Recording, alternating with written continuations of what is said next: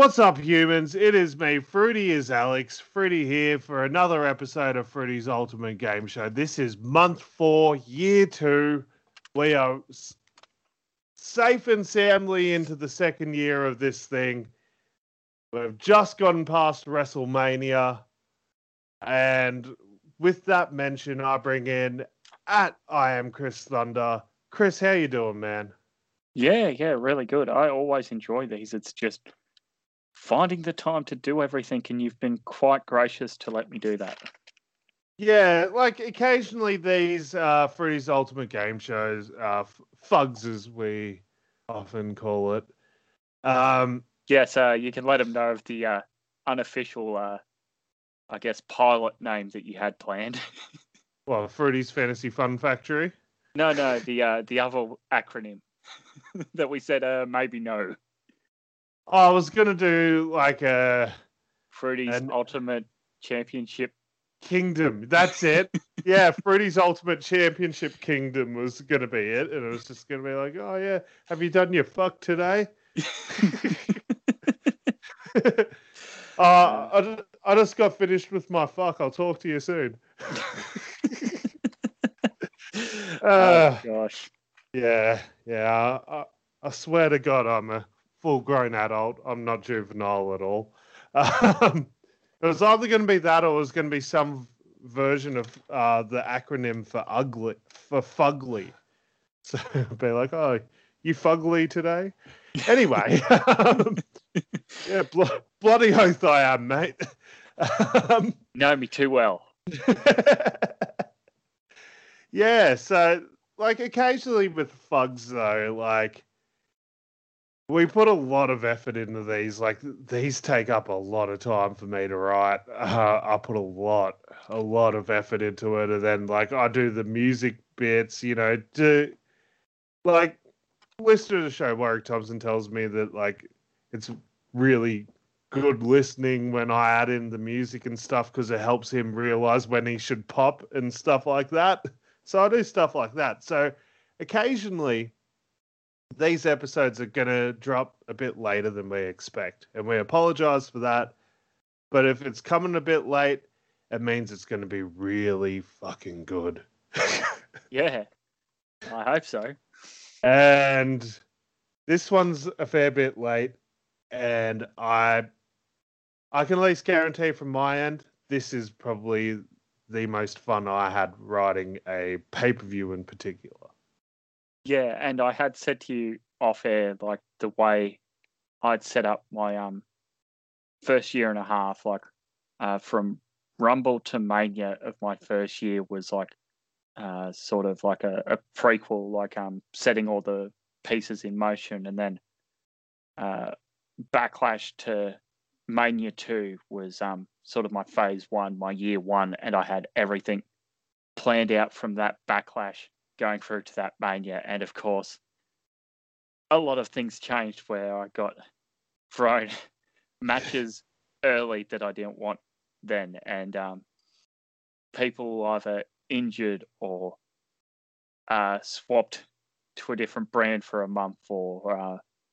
my wrestlemania main eventer stolen. That's true too yeah. Um hey he main evented starcade instead yeah um and then he just got taken out last month uh, after not realizing that that was the giant under a hood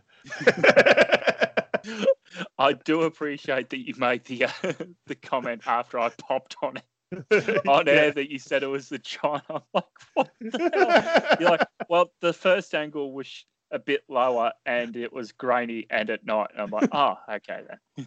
Yeah, yeah. It was shot from a higher up angle where the heights are a bit hard to tell. Um, so Oh, wow. stupid, though. So stupid. Now, this being an even number month, uh, who goes first? so you're going first today. Uh, I'm going to go last. Um, I pretty much already announced my entire card for this pay per view last episode. So, um, my pay per view today is a love letter to my favorite WrestleMania, WrestleMania 17. So I thought you were going to say WrestleMania 9. I, I think there will be a love letter to that at some point. I, w- I do want to do a show where everyone's in a toga. toga, toga. What you do is, uh, Oh, what you do? Did you do World Tour? I did. I did tour. I did revenge. So what you do is, you do. Did they ever do like a, a weird name for their European tours? I feel like they did, or was that just WWE when they did the live European tours? Maybe I don't know. What you do is you do a European tour and you have a stopover in Greece. Yeah, Greece or Rome would be the place to do it. Yeah, you either do it in the shadows of the Colosseum, or you can do it at the um. Oh my god, I can't think of the name off the top of my head. Uh, the site where they held the first Olympics because they usually hold like one or two. They held like two events there when they had the most uh, recent Olympics in Greece. 2004, wasn't it? Yeah, Yeah, because just after us, that big uh, Nikki Webster sized boots to fill. yeah, they didn't do a good job. no, no. Nikki and Kylie smashed it. Anyway, um, welcome to Fruity's Ultimate uh, Olympics show. That's in uh one month's time. I, I think we, now that you bring it up, I think we could possibly do an outside of the ring on a- an Olympic event or something. That'd be fun. Just watching some of the boxing or the taekwondo or the Or, The- or just a random sport either one of neither one of us know anything about. ooh the equestrian. Oh my goodness. Yeah, that'd be great. that'd be great. Um, Okay, so uh, who's going first here? Me? You're going first. Um, normally we do a recap, but just go back and listen to last month's episode. Last, Yeah. uh, yeah. so uh, basically, we went into uh, what was it WrestleMania with DX holding all the gold, and then X Pac lost the light heavyweight championship to Super Crazy. Uh, Chyna lost the European Championship to Fit Finlay. Tyson lost the Intercontinental Championship to Bret Hart. The New Age Outlaws lost the tag titles to the Mexam connection of Juventud Guerrera and Psicosis. And in the main event, uh, Triple H retained against Taz with uh, outside interference, as well as uh, Brie Bella defeating Paige for the Women's Championship. And uh, in the Hardcore Championship Scramble match, it was Antonio Inoki, Axel Rod, and George the Animal Steele, the British Bulldog, and are debuting the Blue Meanie from the Blue World Order, and the Blue Meanie is your new Hardcore Champion. Say hello to the blue guy.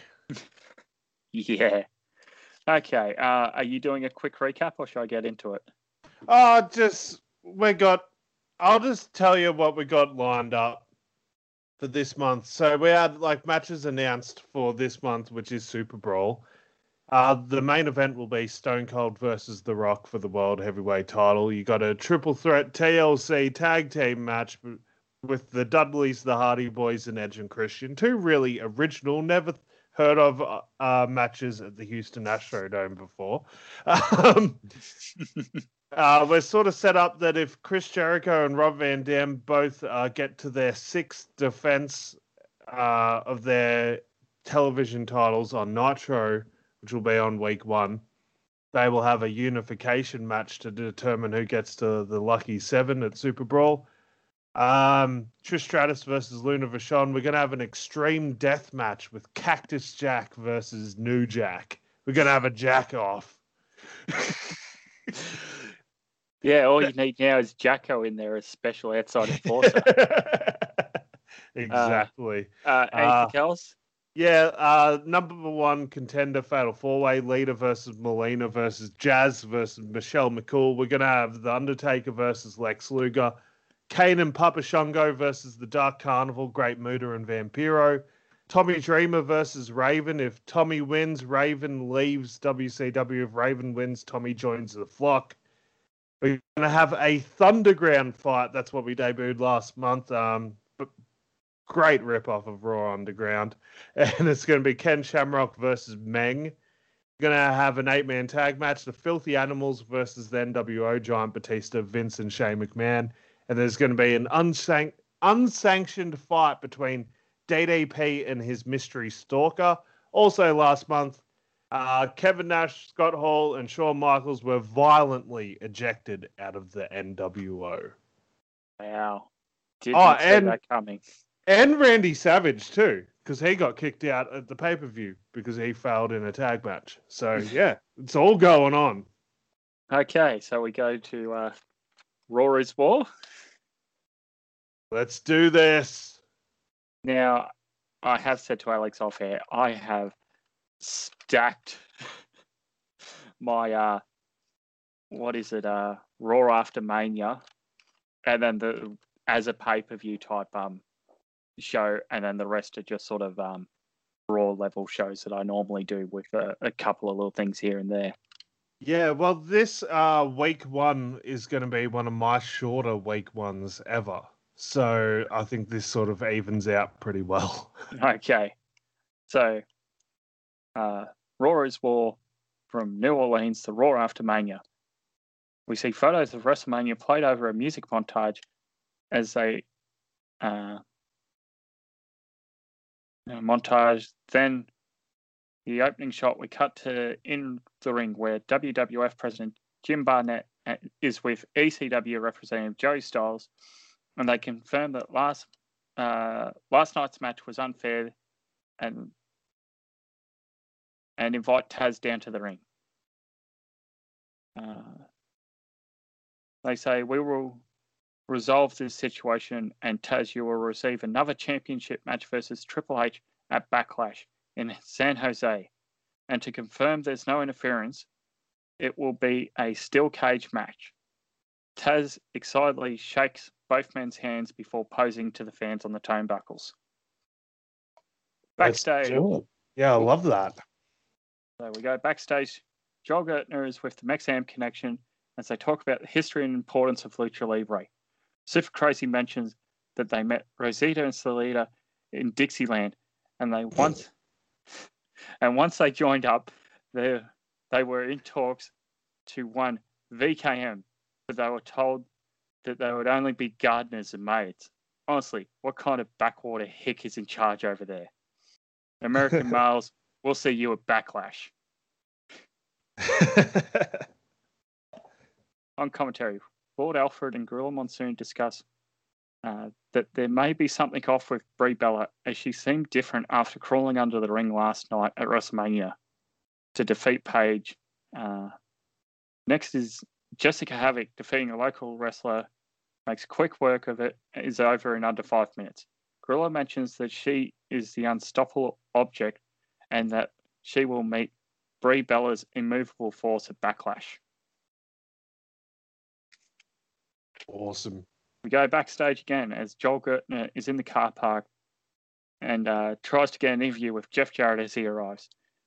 He's thrown with the guitar and uh, and is called Slapnuts before saying he has a surprise for Kurt and Deborah and the fans tonight in attendance. Ooh. Uh, back in the ring, Vergonia congratulates Fit Finlay on becoming the new European champion. Fit said it means so much to him as his son David was in the front row to see it. Mentions how his family stayed up until 2 a.m. Monday in Ireland to see the result. Finn is then confronted by William Regal.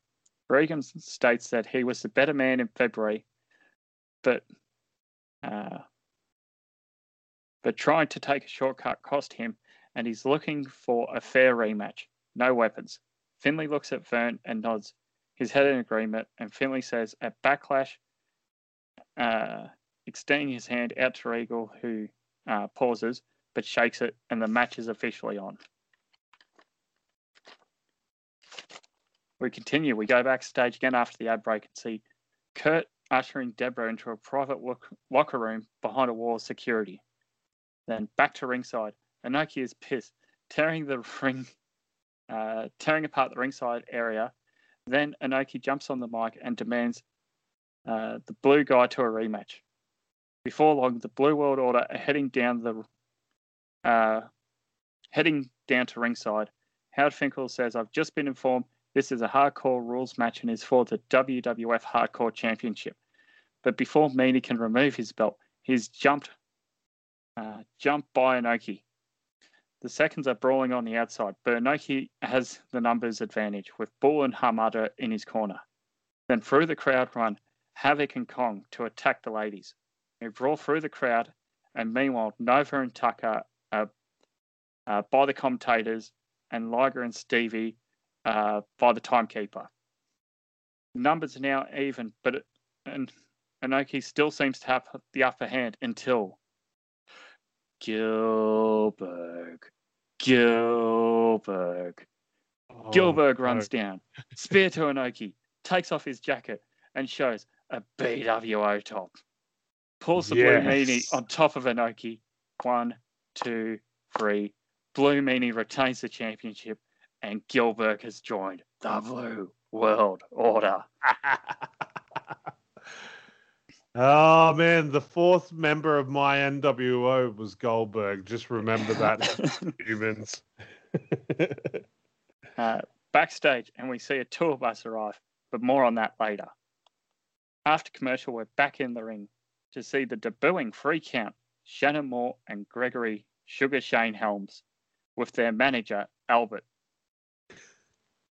versus uh, Elix Skipper and Kid Romeo. Surprisingly, Skipper and Romeo are getting along given their recent troubles until Kid Romeo tries for the last kick and his knee buckles, leading to Shannon Moore rolling him up and claiming the victory. Post match, free count go up to exit, but Skipper tells Romeo, I'm done with you. You failed me for the last time, and then begins to attack the knee. Helms and Moore have seen enough, and they run in, uh, run back in to save Romeo as Skipper Bell shouting, This ain't over. Very good. Backstage again, Joel Gertner is joined by Brie Bella. Joel asks her how she suddenly seemed so refreshed mid match last night. Brie says, Well, you could say it was magic.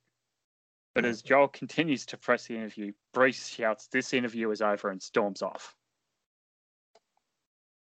Hmm. Next, we go to a tag team match. KroniK, the tag team, calling out any WWF tag team to face him right here, right now. It's answered by the Boogie Nights. KroniK has Disco isolated until from under the ring, Alex retrieves the duck. The fans chant, Dancing Duck, Dancing Duck, which seems to power up Disco as he gestures to the duck on one knee. Disco hits a chartbuster, then on Bryan Clark for the win.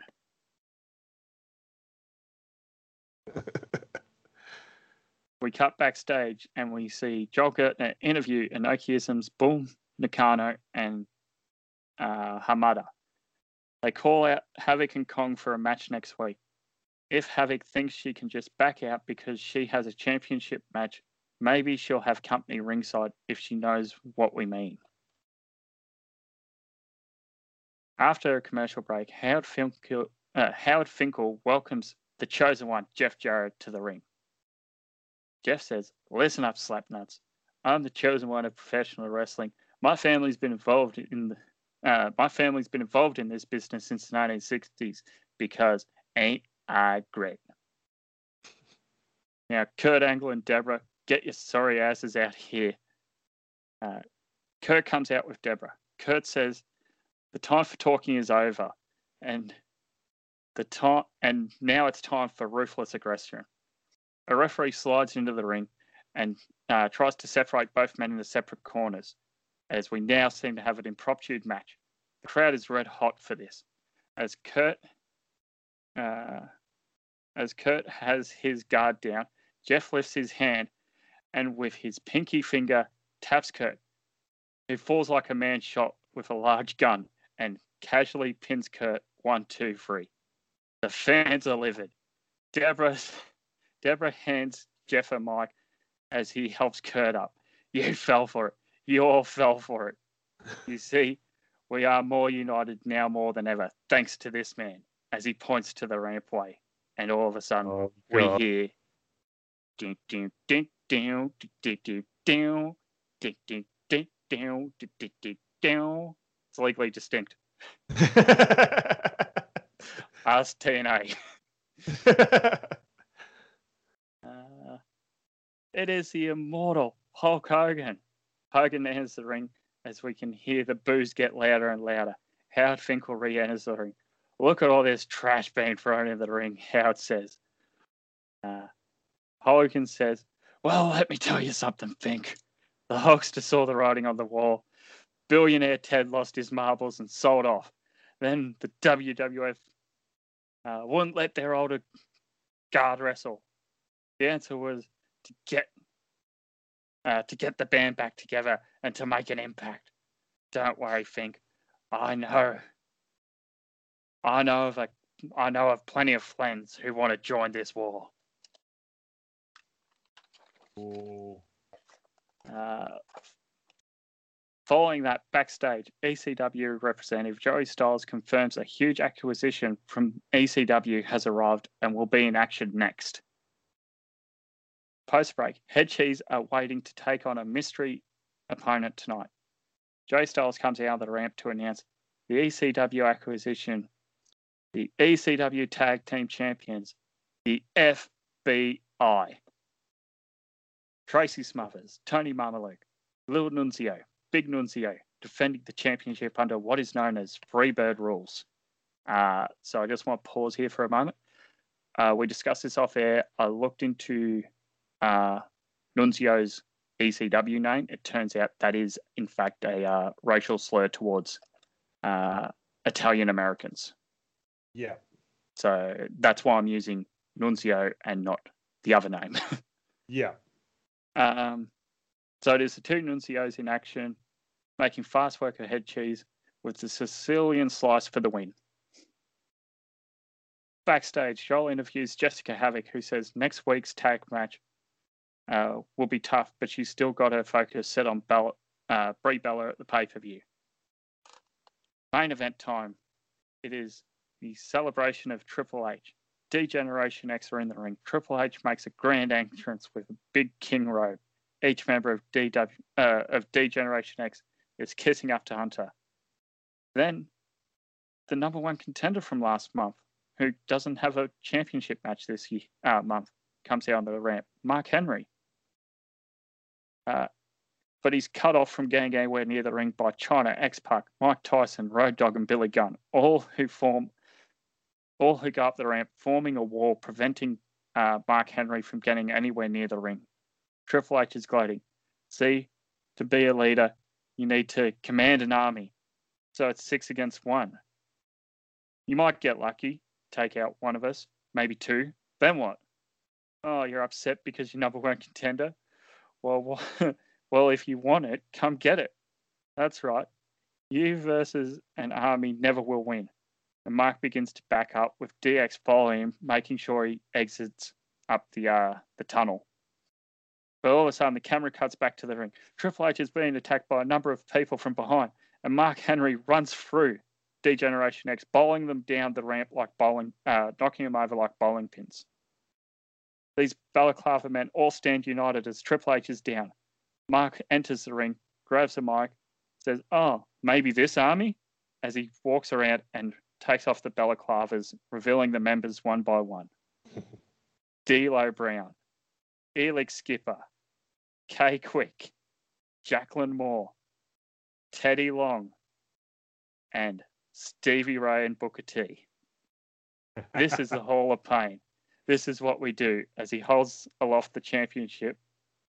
Uh, and commentary speculates it only seems like a matter of time before Mark Henry is world champion and we end Raw week one.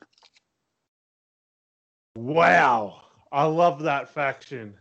Um I know for a fact you th- that you know that I thought it was someone else.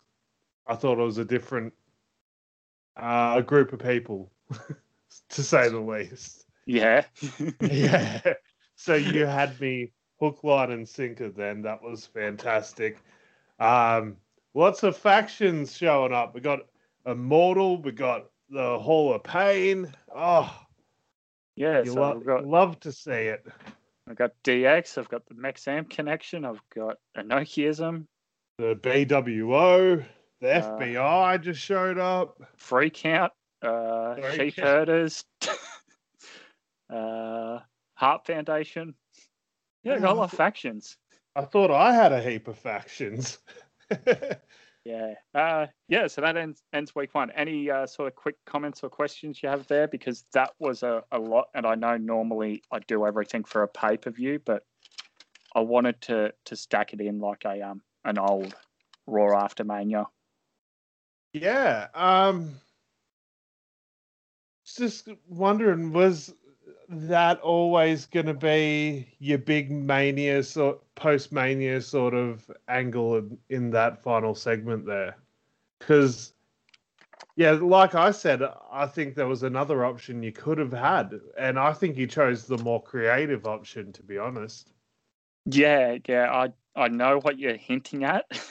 yeah, um, yeah, this was um sort of my beginning of um of phase two to see that, and when you did take Henry for a month, and then you were like, no, no, it's only for a month. You'll get him back. I'm like, oh, thank God, I can't do this again. yeah. I can't rewrite another six months. Yeah, and I definitely had no idea you had big plans for Mark Henry. So, um, if I ha- if I had any inkling that you had big plans for him, I might not have been so keen to give him back.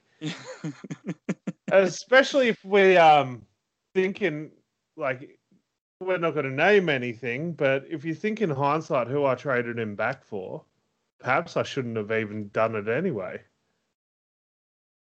yeah, maybe not. Considering where that person ended up.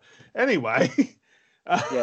um, There's still a lot of people like I've got from this second draft that I haven't debuted yet. There's yeah, a major uh, cruiserweight that I'm saving. There's sort of a bigger faction that I'm saving. So there's a couple of people that I'm saving, and we do now. I suppose have we said this on air? What you, uh, the twist was going to be for the um the mid-year review show?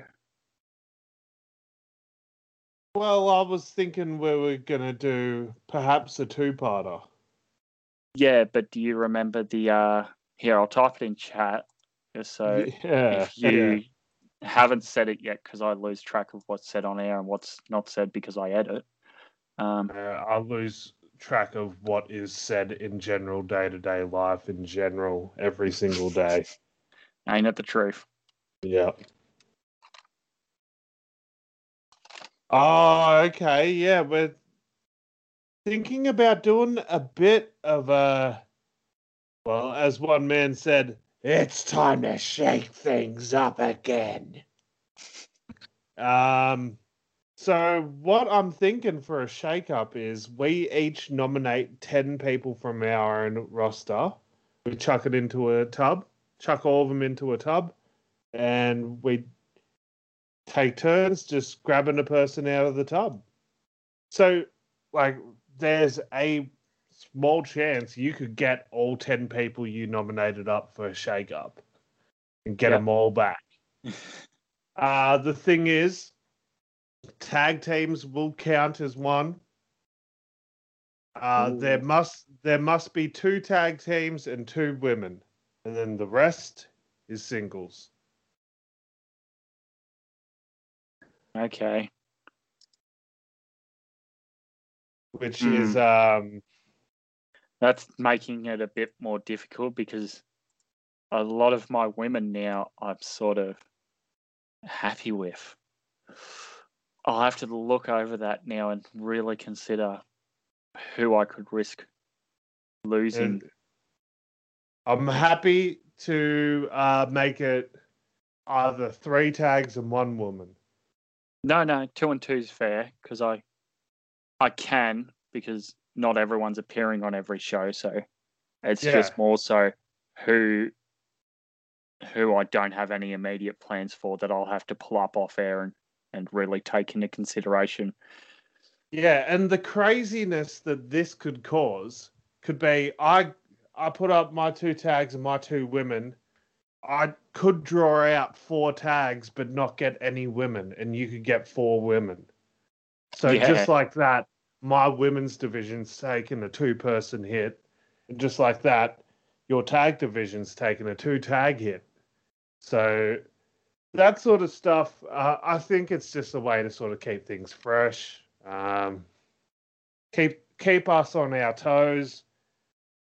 Uh, obviously, because we nominate our wrestlers to go up, it's probably not going to be our top guys. So it's going to be kind of interesting to see, like, uh, say I nominate someone that I don't care too much for, and Yeah. then you end up getting them.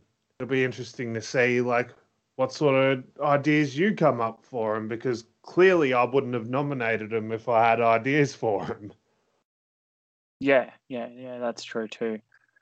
Um, yeah, um, thank you for the the feedback on uh week one. Thank you for allowing me to go along there. Uh, what do you have week two? Yeah, week two. Okay. Um. Well, I should probably do week one. Oh, I'm yeah. coming second.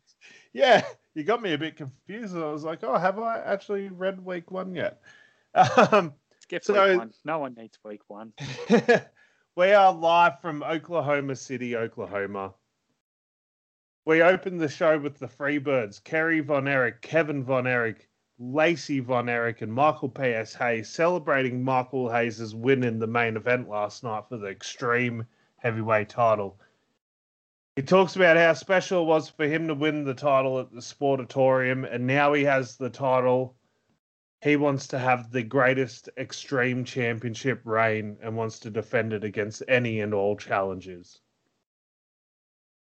And out comes the gangster New Jack, who comes out and issues a challenge. Hayes accepts and he asks the Von Erichs to leave. He says, I got to prove myself.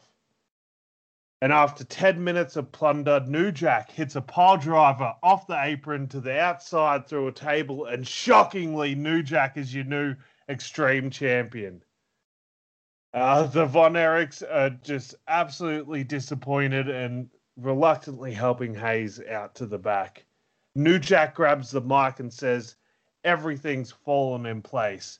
He's sick of hearing about how that out of shape white boy Cactus Jack being the most violent wrestler in the world. So at Super Brawl, in an extreme death match, he'll put this title on the line to prove how deadly he is. Um, yeah, there we go. Title change straight out of the gate. Short title run for Michael Hayes. Wow. Um, Didn't see that coming, but uh, yeah, it makes sense with uh, where you're going. Continue on, sir. Yeah. Uh, and I just want to point out that I wrote this in uh, early April. New Jack was alive when I was writing a massive push for New Jack. Oh So- yeah, yeah, yeah, absolutely. Um, so this episode, hang on, let me put it up here. So because we're so far behind, uh, Fugs, we've only just recently got back on it. Uh, we were stopped around 17th of April, so yeah, it makes sense that uh, New Jack is uh going to the moon. Yeah, and yeah, New Jack was still alive when I wrote this. That's the crazy part. Uh, I wasn't like, oh, he just passed away. I'm gonna like push him because R.I.P. New Jack. It was just like, I just got New Jack. I love New Jack. um, anyway, uh, next match, more titles on the line, baby. Is the WCW World Television title Chris Jericho versus Rey Mysterio? This was announced the night before. 10 minute fast pace uh, cruiserweight style match from these two. Finish comes when Rey hits a 619 on Jericho, but Vince and Shane McMahon come out, distract the referee, and the Giant Batista beat down Rey. The filthy animals chase off the NWO, but Jericho pins Rey, and Jericho moves to six on his road to seven. Uh, ECW World Television title. RVD versus uh, the franchise Shane Douglas, who wants to get gold once again after losing the Extreme title the night before. RVD wins a 13 minute match with the five star frog splash. After the match, Jericho lays out RVD with his title and holds up both television titles. It's official at Super Brawl. Both RVD and Jericho's road to the Lucky Seven culminates in a television title unification match. Wow. Um, didn't expect that, but um, did those guys ever have a like a um championship match? Yeah, I think they they had a pretty lengthy sort of intercontinental sort of feud in 02, 03 sort of thing. Okay, so it was during that um that break I had when I wasn't really watching. Fair enough. Yeah, yeah, definitely. Yeah, I think th- those two actually traded the Intercontinental title a fair few times, and they always had awesome matches. So, yeah, I thought I should book that one. Uh, sorry, continue on. I, I just like um, because you like have such a good wrestling mind for history, and that I always like um questioning these things if it has been um Yeah, a full creative choice or if it is um something you've uh, uh taken from history, so to speak. yeah. No, feel free to ask any questions along the way. Like, I'd like this to be a bit more conversational too, so that's that would be great. Um, backstage, we've got Luger, Vampiro, and the Great Muta with Mean Gene. Luger talks about their matches at Super Brawl. Luger against Taker and the Dark Carnival of Muta and Vampiro against Kane and Papa Shango. They understand the ministry might get involved, but they are doing this for their friend Sting, who they haven't heard from in months now. We haven't seen Sting since Undertaker did a uh, tombstone off the second rope through two chairs to Sting um, on the road to living dangerously. I think that was week one, month two. Uh, Thunder Hour. If you recall, we started doing that last month. Edge and Christian are, are in the ring talking about their TLC match at Super Brawl. They get interrupted by the Hardys, then the Dudleys. A brawl breaks out. Big schmoz. Hardys and the Dudleys take out Edge and Christian and pose, but the Dudleys cheap shot the Hardys and put both guys through tables. They did the whole uh, put Matt on top of the table and then the 3D with Jeff Hardy threw Matt through the table. Um, it is time for no, no, it's not time for that yet. Luna Vachon beats a local and after the match makes her opponent bleed. She challenges Trish Stratus to make their match at Super Brawl a first blood match. Trish accepts. We're going to put the women in a bloody environment, so something fresh. Uh, Thunderground time. Shane introduces the fight. It's Meng versus Mongo. Mango Mongo. Uh, this is Mango Mongo. Mango Mongo, I guess. Uh, this is a hard hitting five minute strike fest in this shoot style environment. Mongo starts to get control, but Ken Shamrock runs in and beats the hell out of Mang, staring at Shane the whole time. Mongo and Shamrock have an argument because Mongo believes Shamrock cost him the win in the Thunderground. Uh, and Lacey Von Erich versus Melina and Jazz ends in a no contest when Michelle McCool comes out and takes all four women to the approval of Paul Bearer as the newly christened Dark Bride, Michelle McCool. Um, main event time, a special uh, six man extravaganza. Uh, is the the flock, uh, Maven, Kanyon, and Lash LaRue versus a bit of a dream team of sorts. Of sorts, Stone Cold Steve Austin, The Rock, and Diamond Dallas Page. 18 minute cluster of a match. Finish comes when Dreamer runs down and attacks Raven. DDP hits a diamond cutter on a distracted Maven, but the lights go out and come back on. And we see DDP's wife on the big screen in a house with her family who are all unconscious and the house is trashed. DDP freaks out, tags the Rock in, and runs backstage. Kanyon and Lash LaRue are left alone with Rock and Austin, who play a game of one upsmanship with each other and hit their finishes on both men for the win. After the match, we see Vince on the ramp applauding. Remember, Vince said he didn't need to insert a member of the NWO into the title match because he already bought himself a horse in the race. Austin and Rock share untrusting looks at each other to end Nitro from week one from Oklahoma, and that was longer than I thought. Soz. week two, Raw.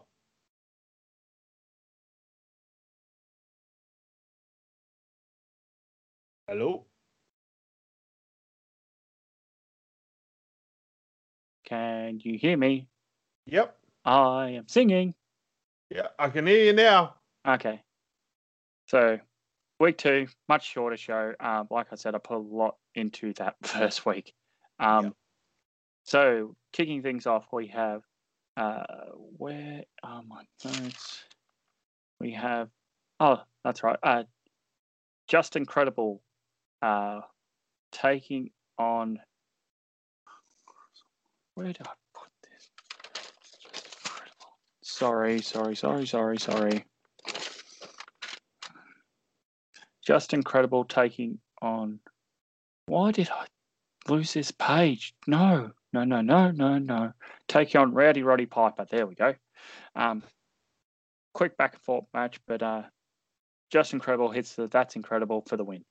Uh, following that, we have the uh, we have a tag team match of Immortal Jeff Jarrett and Kurt Angle with Deborah and Hulk Hogan in their corner, defeating KroniK, the tag team. And in the main event, oh my gosh, I've lost my. This is why I'm supposed to put all the notes in one binder. Oh no. Oh no, no, no. It is Bull Nakano and Hamada versus Jessica Havoc and Awesome Kong in a uh, women's tag team match. Of course, Havoc uh, trying not to spend as much time in the ring because she has the championship match coming up at the pay per view. Um, Kong tags in Havoc and uh, a distraction of Hamada pulling down Kong on the apron allows Bull Nakano to uh, hit the oh, where was it? Hit the Bulls Poseidon for the win here against um, Jessica Havoc. So the champion, uh, sorry, the number one contender has been pinned going towards the championship match at the pay per view. A little bit lighter there on notes, but um, yeah, like I said, I wanted to put so much into that first week. I've cut a lot from the rest of the show because I am a bit more time conscious with these now. yeah, yeah, I probably should start doing that. Um, yeah, well, without further ado, week two, live from Wichita, Kansas for Nitro. We're open hot with footage earlier in the day of DDP in, at an airport saying goodbye to his wife and his in laws, telling them to stay overseas until this whole thing is over with. As DDP leaves, he receives a box of chocolates and a card that says, No distractions, Dally. You're all mine now. XO, XO. Stone Cold comes out, cuts a promo saying that he heard word that Heyman booked him and Rock in a tag match against Bigelow and Shane Douglas in the main event tonight. Austin wants to know if Rock even has his back. He knows DTA, but Vince says he bought a horse in the race, so he wonders if Rock sold his soul to the devil and joined the NWO. Rock comes out and says Austin's acting like a dumb redneck piece of trash. The Rock doesn't sell out for anybody, and The Rock means anybody. They have an intense stare down and are about to trade blows, but Bam Bam and Shane run down, Shane Douglas, that is, and attack both men, but Rock and Austin fend them off. Rock turns around and eats a stunner from Austin. How can they possibly get along? Um, Luger, Muta, and Vampiro come out for a six man against three locals, but they get sneak attacked by the entire Ministry of Darkness. Kane, Shango, throw Muta and Vampiro off the stage through the tables. Uh, the ministry beat down Luger and tied Luger to what appears to be a cross like symbol, the symbol of the ministry. The symbol raises whilst the Undertaker poses and laughs underneath the symbol. The Giant and Batista have a tag match against the ha- against the Headbangers. The Filthy Animals run down and attack Giant and Batista. Vince and Shane look pissed watching from a private box. So now next week we'll have a contract signing between the Hardys, the Dudleys, and Edge and Christian. Jazz versus Lita ends in a no contest after Melina attacks them both, and then Michelle McCool takes out Melina. Jericho cuts a promo backstage about how since he shown up, the higher ups have screwed him. It was promised a singles match for the television title, Living Dangerously, but he ended up having to single handedly beat five other men to get the title. He worked his ass off to get to six defenses, but somehow has his lucky seven in jeopardy due to a title that isn't even part of this company. But he'll continue to defy the odds and prove he is the savior of World Championship Wrestling. Cactus Jack and New Jack versus Raven Raven's Flock is uh, what kicks off the Thunder Hour. Uh, yeah, Cactus Jack and New Jack versus Raven's Flock, Maven, Lash, and Kanyon ends with Kanyon pinning Cactus Jack after New Jack attacks Cactus in the match.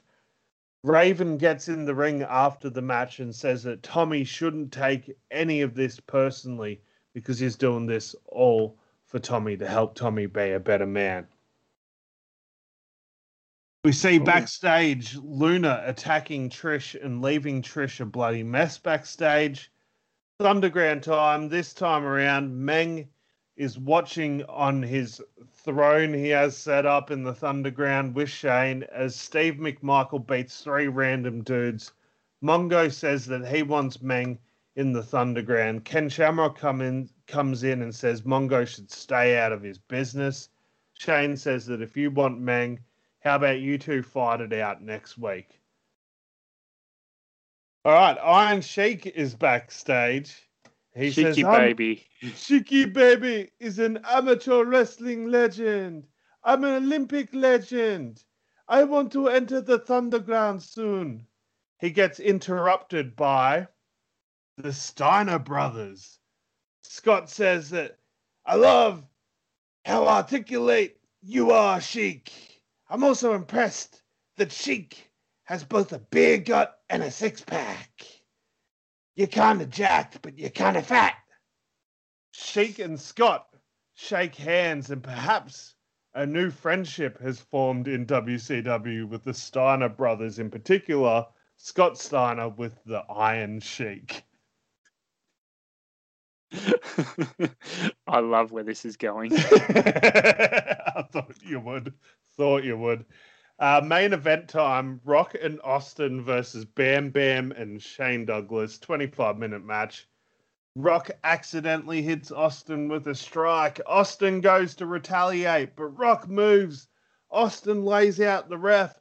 Bam Bam and Shane take control, but the Giant comes in, and the Giant lays out Douglas and Bam Bam and signals for The Rock to hit the people's elbow, and Rock gets the pin on Shane Douglas.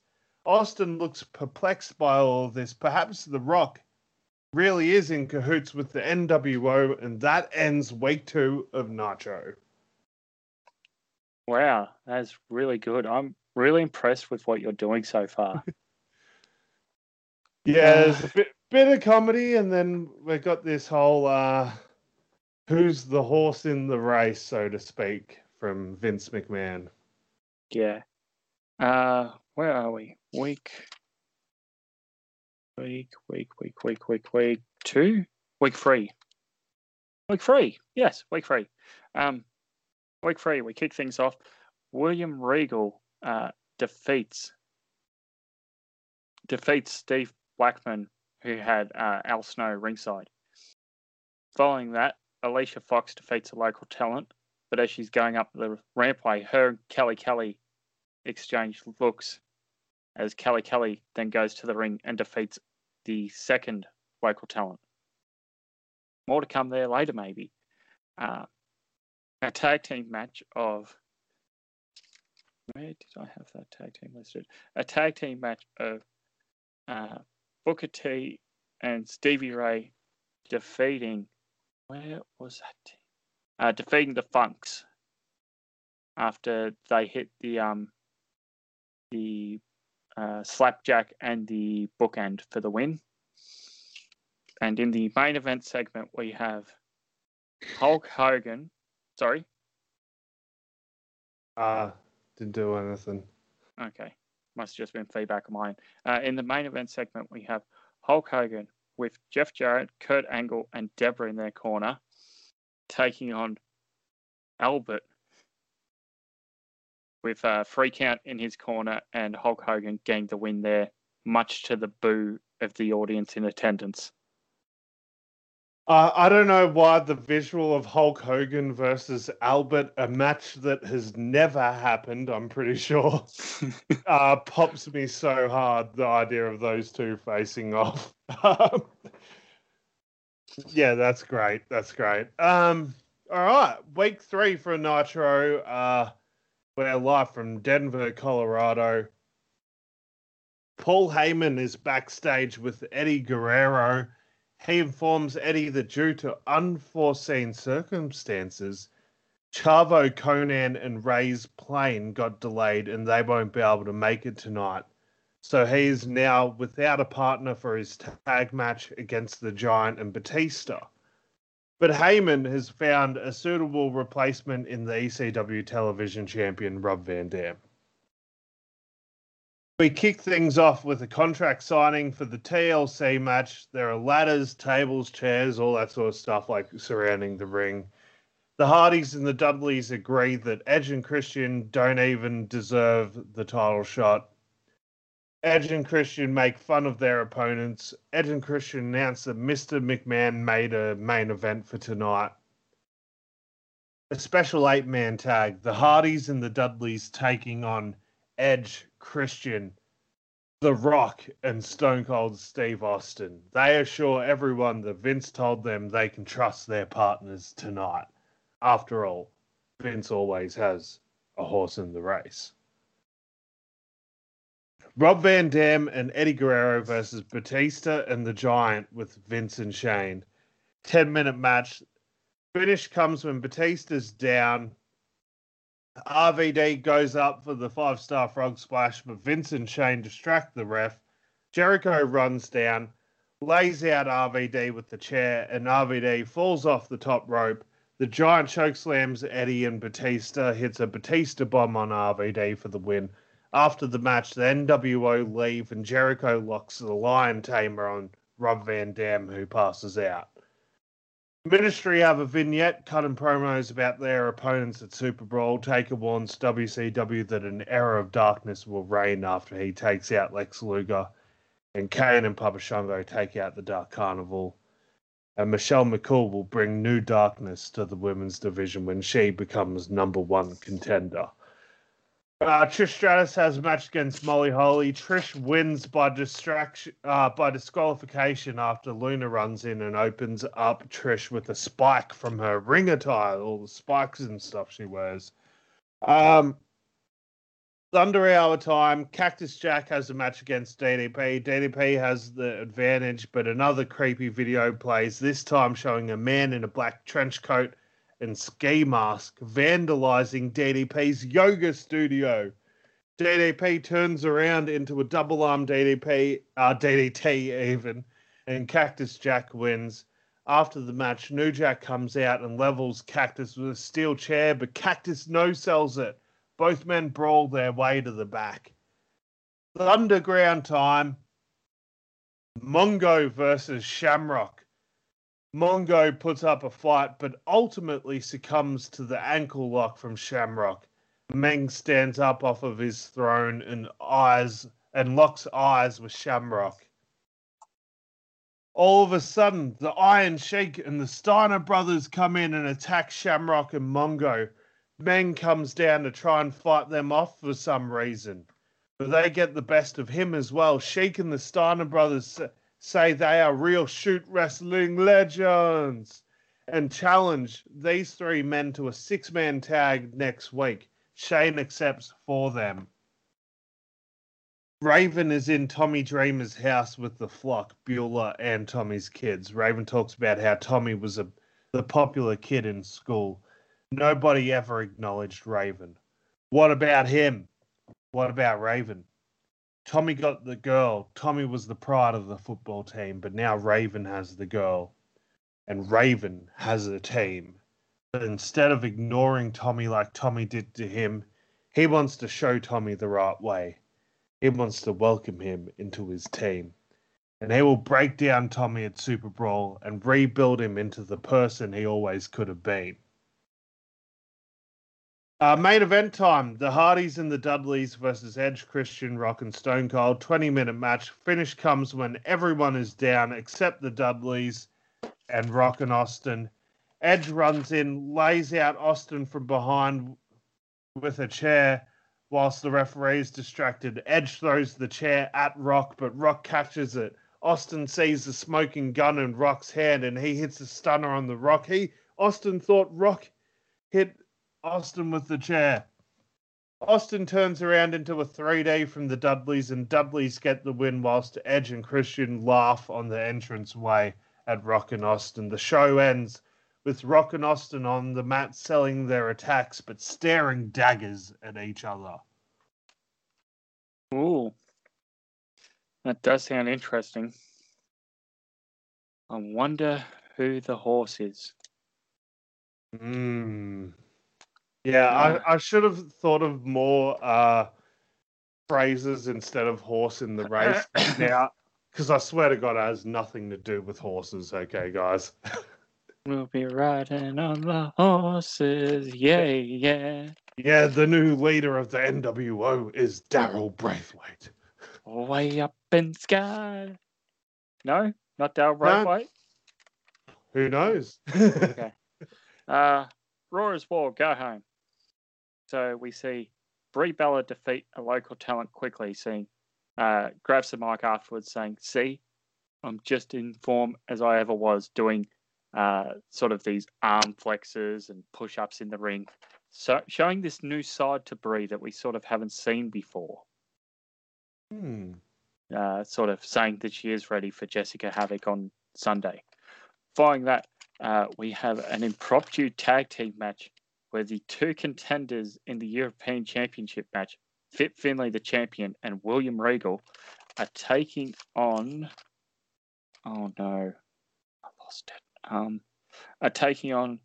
Um, oh no no no no! I've got to stop putting it on loose sheets of paper. Uh, are taking on the Boogie Knights. There we go.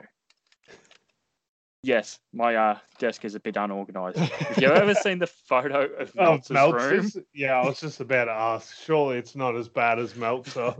No, but my note uh, filing system kind of is. Uh, yeah, so uh, we have Finlay, the European champion, and Regal, uh, the number one contender, teaming up here against uh, the Boogie Knights, Alex Wright and Disco Inferno.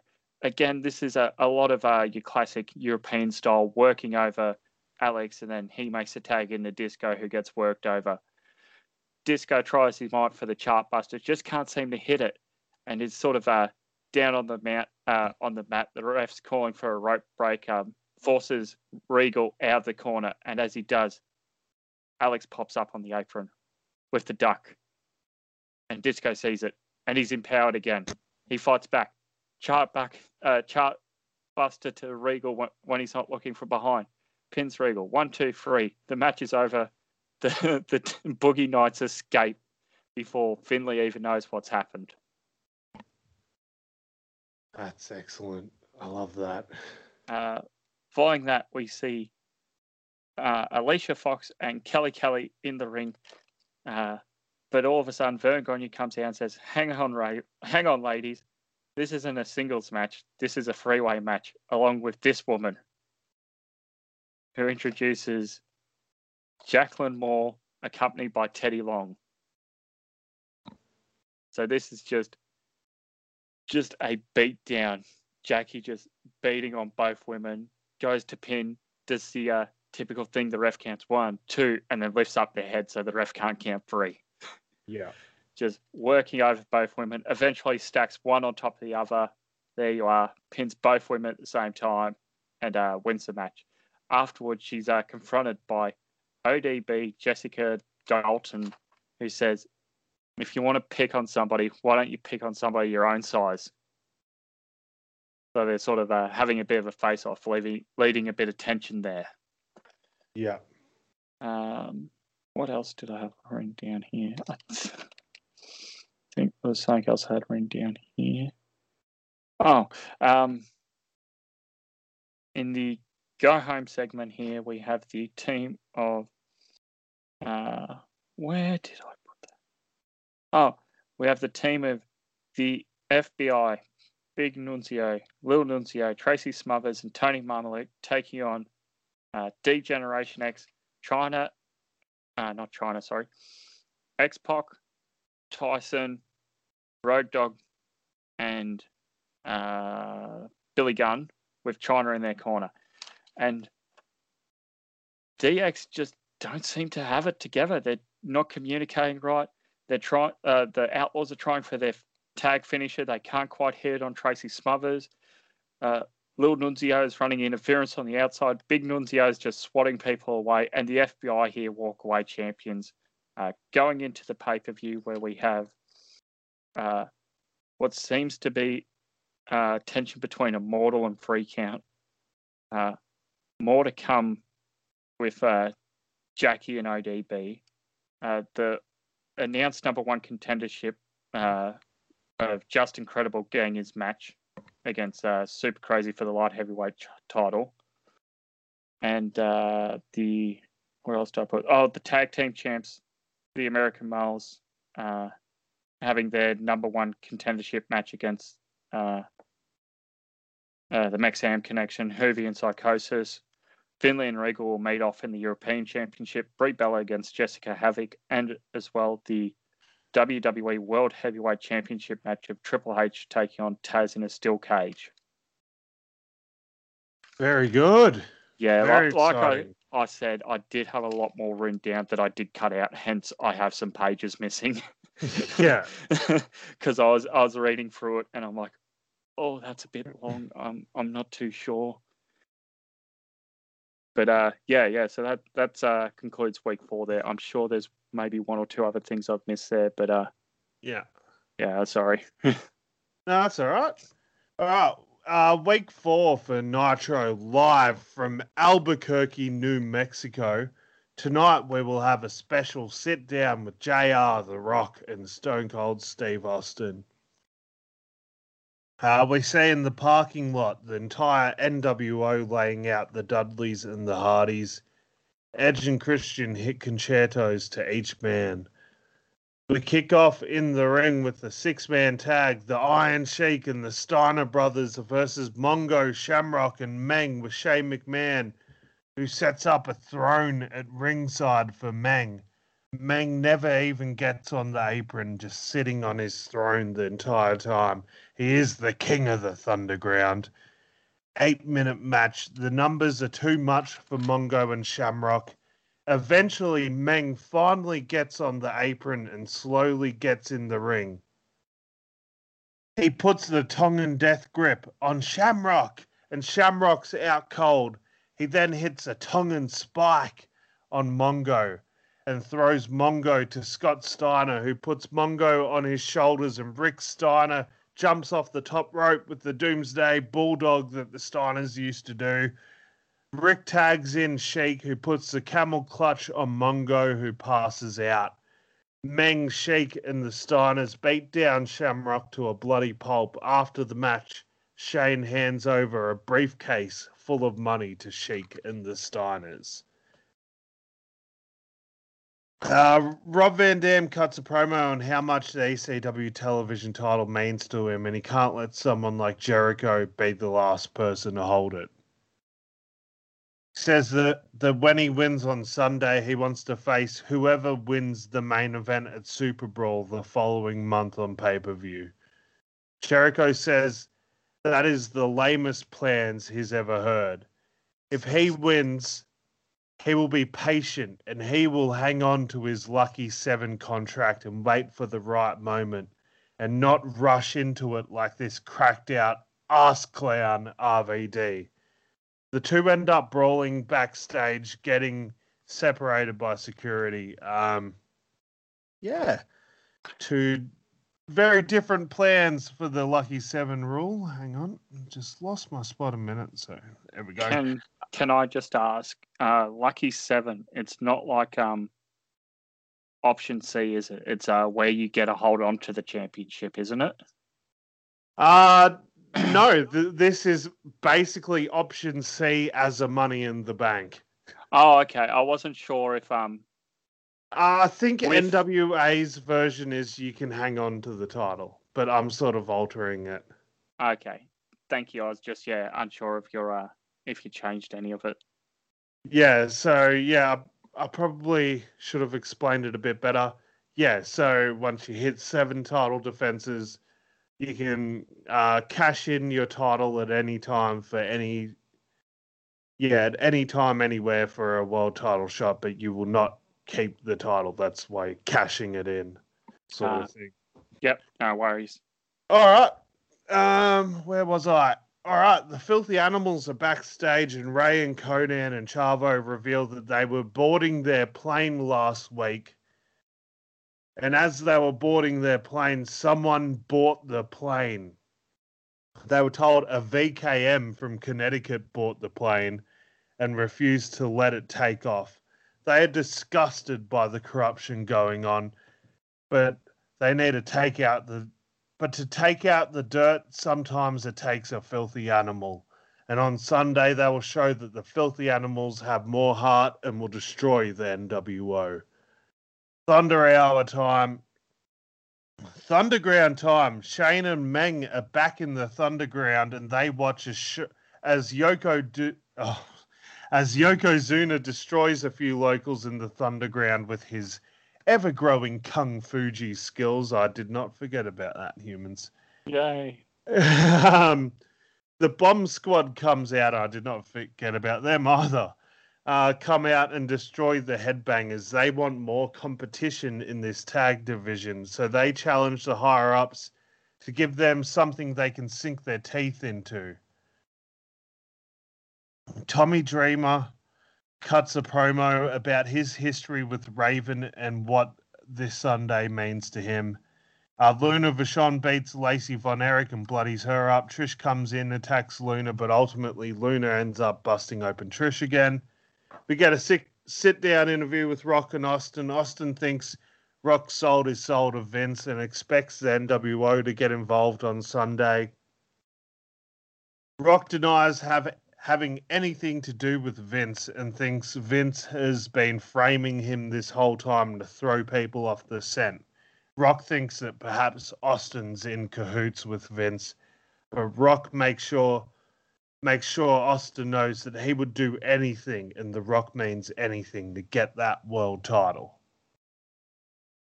Ministry cut another vignette about their opponents at Super Brawl and they guarantee victory. DDP's seen cleaning up his yoga studio when a man in a trench coat and ski mask attacks him and lays him out cold.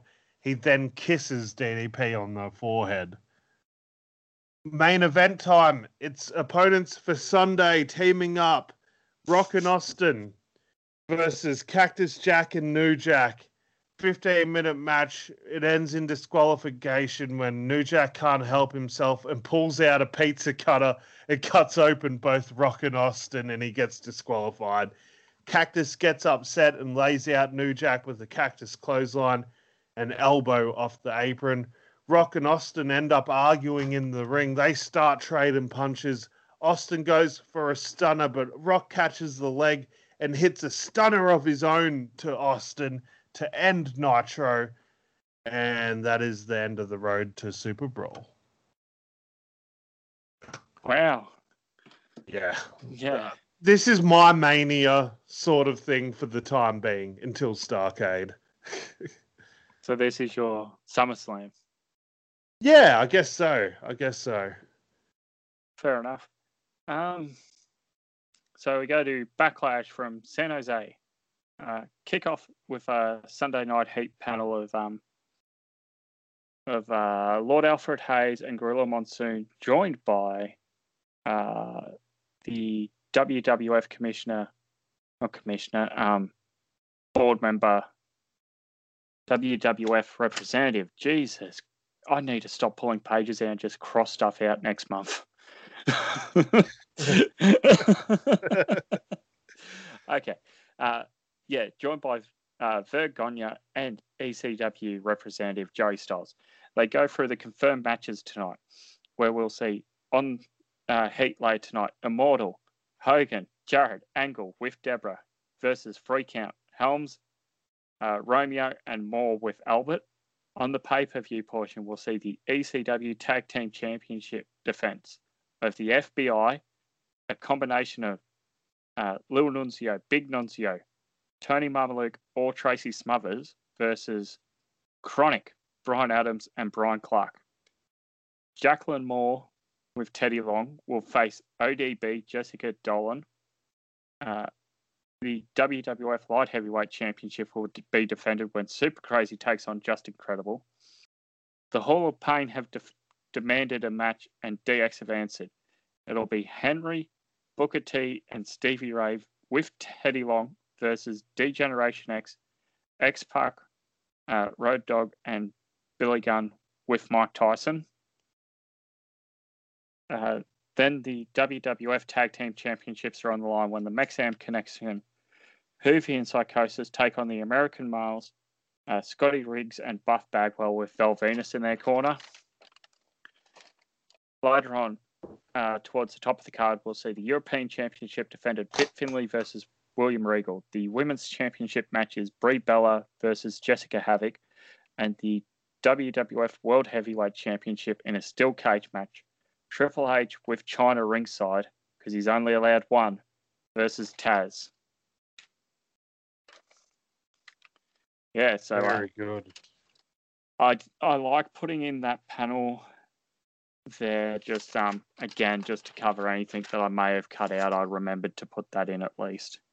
Yeah. Okay, so we kick off uh, with Immortal, Hogan, Jarrett, Angle, and Deborah versus Free Count, Helms, Romero, uh, Romeo. I keep going to say Romero like Rocky because I'm staring at his um his mask in the um behind my desk. yeah. uh, Romeo and Shannon Moore with Albert in their corner. So um, you'd be familiar with the original three count. Uh, Shane Helms, Shannon Uh, Moore, Uh, Evan Karagias, Evan Karagias, and who was their manager? Tank Abbott. Yeah, you've seen what I've done, haven't you? Yeah, yeah. I I instantly saw it and I thought it was great. um, yeah, so this is a pretty one-sided match of uh, sort of the three veterans here, sort of taking it to the younger guys. Albert's on the outside trying to direct traffic, but it's not really working. All of a sudden, Deborah pops up from behind Albert, guitar shot to the outside, but it doesn't count as a referee uh, DQ because they're not involved in the match. Uh, more officials come down to try to separate the uh, the men on the outside who are not legal from attacking one another on the outside. Hogan, big boot to Romeo, and uh, the pin one, two, three after the leg drop. Hogan and Immortal win here, uh, picking up the first victory since Hogan revealed himself as the leader. awesome. Uh, going to the pay per view, kicking off with the ECW Tag Team Championship match of the FBI, Big Nunzio, and Tracy Smothers, accompanied by Lil Nunzio and Tony Mamaluke, versus KroniK, the tag team of Brian Adams and Bryan Clark. So it's a good pairing of um, uh, KroniK here, trying to take out the big man, working down his uh, legs, but he tags in Tracy Smothers, and the fresher man's uh, able to outmaneuver both of um, both of the Bryans here. Eventually, Tracy Smothers uh, Tracy Smothers hits the Tennessee Jawbreaker that old uh, chestnut coming all the way from his Italy roots uh, for the win here in about 10 minutes. So the FBI are having one defense now of their ECW championship. awesome. Um, I think if you noted um, our champions, because you've have you debuted? How many Yeah. ECW championships have you debuted? I've done the ECW World Title and the television title now. So who was your first uh, world title? So I had um Rhino as the ECW champion, and then he dropped it to Vince, who dropped it to who dropped it to Shane Douglas, who sort of unified the ECW and the hardcore title as the WCW Extreme title. And then who was your? I'm just trying to think what the other one you had was. TV The t- title at the moment is so Rob Van Rob, Dam. Rob's had it the whole time. Yeah. So with me, I gave the FTW title to Taz Yeah. and the tag titles to the FBI. And if you look back towards the end of ECW, uh, other than Taz, who was the last FTW champion until a year ago, uh, those three uh, people or teams like held those titles towards the end. In the case of Rhino, he was that last champion. So it does. uh, It's sort of a nice touch to fit into history there that I think we've done unintentionally. yeah, I sort of like I'm sort of a bit inaccurate with RVD being the television champion, but I feel like he's the one most synonymous with that title, so I put it on him. And I think if he hadn't have got injured um, prior to uh, ECW closing, he would have been uh, TV champ going for that world title anyway. Yeah, yeah, definitely. Because he held it for, I think it was like 22, 23 months. Yeah, yeah, it was just under two years from my memory. Uh, anyway, so Yeah. there you are, humans. Uh, now that everything's out in the open, we can uh, do a little discussion on that, which which we have behind the scenes once or twice quickly, but uh, it's it's good to let it out there. yeah, it was sort of a thing you sort of just sprung up on me, to be honest, and I was like, oh, yeah, sure, let's do it. so third match of the night is ODB answering uh, the uh, putting in the challenge on the last uh, Raw against Jacqueline Moore with Teddy Long in Jacqueline's corner, of course, representing the Hall of Pain. And early on, it's ODB, and then Jacqueline sort of begins working over OD, ODB's knees, and before you know it, Jacqueline Moore has ODB down, picks her back up, hits the DDT, one, two, three. Jacqueline gets the win here for the Hall of Pain. That's awesome. Uh, WWF Light Heavyweight Championship time. Super Crazy versus Justin Credible. Hard fought back and forth match, but uh, Justin Credible tries he might. Just isn't a match tonight for Super Crazy, who gets the win. One, two, three. Beautiful. Following that, the Hall of Pain are in action again, as it is Mark Henry, Booker T, Stevie Ray, uh, with Teddy Long in their corner versus D Generation X, answering the challenge of X Pac, Road Dog, Billy Gunn, with Mike Tyson in their corner. Uh, there is no love loss here, as it's sort of an all-out brawl between uh, both sides, with um, with the referee trying to maintain some degree of control. Teddy Long and Tyson are even trying to go at one another into throwing a punch versus there's a secondary on the outside after what happened between the seconds earlier in the night on Heat. Yeah. So they're just standing on opposite side of the rings uh, near the commentary booth. So if you're looking on the hard cameras, one's top side, one's bottom side, and they're just sort of arguing at one another to come and hit the other first. Uh, Road Dog and Billy Gunn begin booking, uh, begin brawling, sorry, with Booker T and Stevie Ray on the outside. As X Pac walks into a world's strongest slam by Mark Henry, who pins X Pac one, two, three, and the Hall of Pain defeat Degeneration X here, as they uh, seem to gain some momentum moving forward into the next month. That's awesome. Following that, the WWF Tag Team Championship of the Mexham Connection, Juvi and Psicosis versus the American Males, uh, Scotty Riggs and Marcus Alexander totally buff Bagwell. I'm unsure where to put his nickname in his name. I guess totally buff Marcus Alexander Bagwell. Yeah, Yeah. that rolls off the tongue better. yeah. Because it's all to me, it's all sort of the same persona. It's it's like um, Degeneration X Triple H to present day Triple H. It's all still the same character. It's just a different look. Yeah. Yeah, Like- that's true. You'd argue um, Adam Bomb and uh, oh, Bryan Clark. Bryan Clark are two totally different uh, personas, whereas um, Marcus Alexander Bagwell and um, Buff Bagwell and Totally Buff are all the sort of the same guy. So, Yeah. Um, yeah, where was I? Uh, it's a back and forth match here with um, Juvi and Riggs exchanging near fall attempts. Uh, Juvi has Riggs pinned late in the match uh, by the ropes, but Val knocks his, uh, lifts his foot, sorry, onto the ropes. And then uh, Val, uh, on the other side of the ring, there's a schoolboy by Juvi to Riggs, but it's countered. And Val uses uh, his hand, uh, yeah, his hands to hold down Juvi's shoulders. One, two, three. And the American males are new champions. But hang on, the second referee waves it off. And and the match is ruled a no contest because of the outside interference. So, due to a no contest, and still your champions, the Maxam Connection. Beautiful. So, uh, as this uh, result just sort of ends in a stalemate, the two teams begin to brawl with a number of security having to run down and separate the teams as we go to a uh, a short little commercial saying the next event is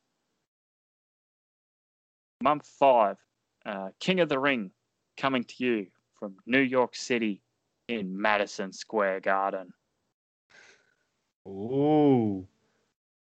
Oh, I don't like the sound of that. No, that's all right. No, I was just teasing you with that Oh. one. I was like, oh, sugar, is he al- already announced Madison Square Garden? And I missed I it. I have not. I have not. Okay.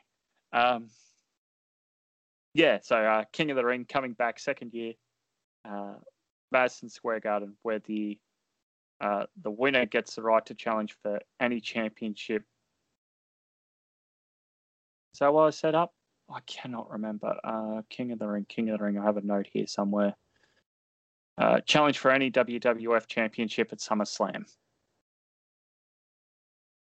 So yeah, uh, no participants announced yet, but uh, much like previous years, uh, the previous year commentary brings up the fact that there will be comment, uh, qualifying matches, sorry, on Raw before the tournament itself takes place over the one night. Now, time for the European Championship: Fit Finlay versus William Regal. There's a sign of respect between the two men before the start of the bell, and the referee insisting on checking on Regal's trunks after he said that he wants to fight fair. So it's a back and forth, a lot of near fall exchanging, sort of your classic uh, mat European style. Um, a bit of brawling in there as well that both these men are known for. Later in the match, uh, Finlay tries for uh, oh, what is it? Um, oh, what's that move Sheamus does? Uh, Celtic Cross. uh the Irish Curse. the Irish Curse, yeah. It's like it's Irish something. Irish Hills? No, I- Irish Curse, yeah. So Finlay tries for the um the Irish Curse before trying for his Rolling Hills, but can't quite get it, dropping to one knee. As the referee is checking on Finlay, seeing if he can continue, Regal reaches down into his ring boots, pulls out something. As Finlay shoves away the referee, the referee's not looking. Bang! Punch to Finlay's face. Regal throws something into the crowd.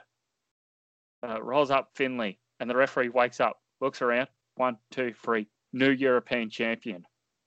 Regal grabs the championship and runs up the ramp like a scolded dog as Finlay is arguing with the referee. Beautiful.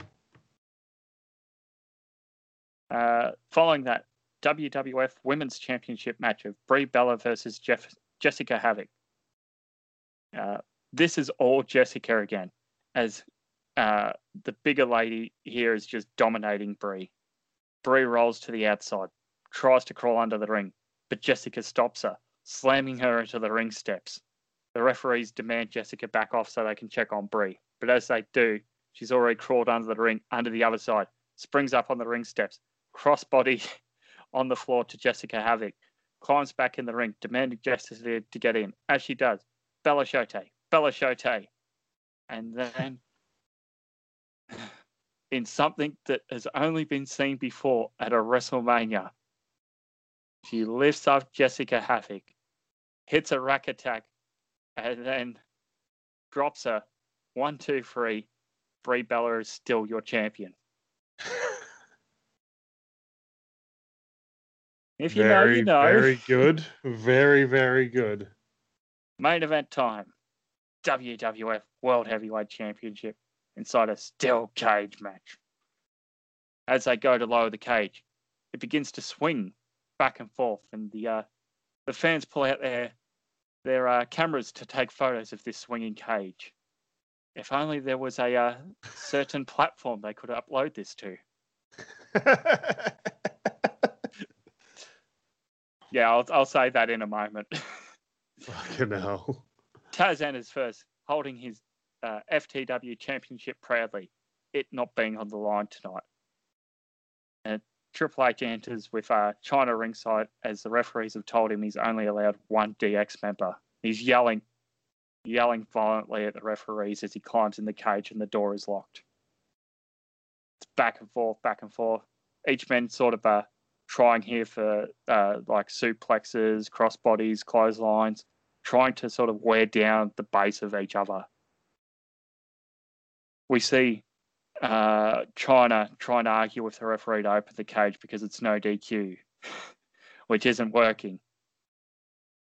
Uh, Taz all of a sudden seems to be getting the upper hand on Triple H, but Chyna begins to distract the referee again as Taz is crawling towards the cage this being a traditional cage match, there is no referee inside the ring to count a pinfall. With the referee distracted, Taz cannot climb through the cage, uh, climb through the door, and Triple H pulls Taz away from the door again. Um, we continue on here as Triple H begins to fire up, and then all of a sudden, Chyna slips something through one of the uh, the holes in the big blue cage. It's a sledgehammer. Uh oh. Sledgehammer to Taz. Sledgehammer to Taz. Sledgehammer to Taz. And all of a sudden, DX have run down ringside, pushing the referee off the ring steps, opening the door. DX are in the ring. This is an absolute mugging. And all of a sudden, Triple H just casually strolls out of the ring, slow as you like, just one foot, taking his time, soaking it all in, posing to the crowd, crotch drop to the camera, and then climbs on the ring mat, uh, sorry, the floor mat by ringside, officially winning the match and still retaining the championship thanks to D-Generation X.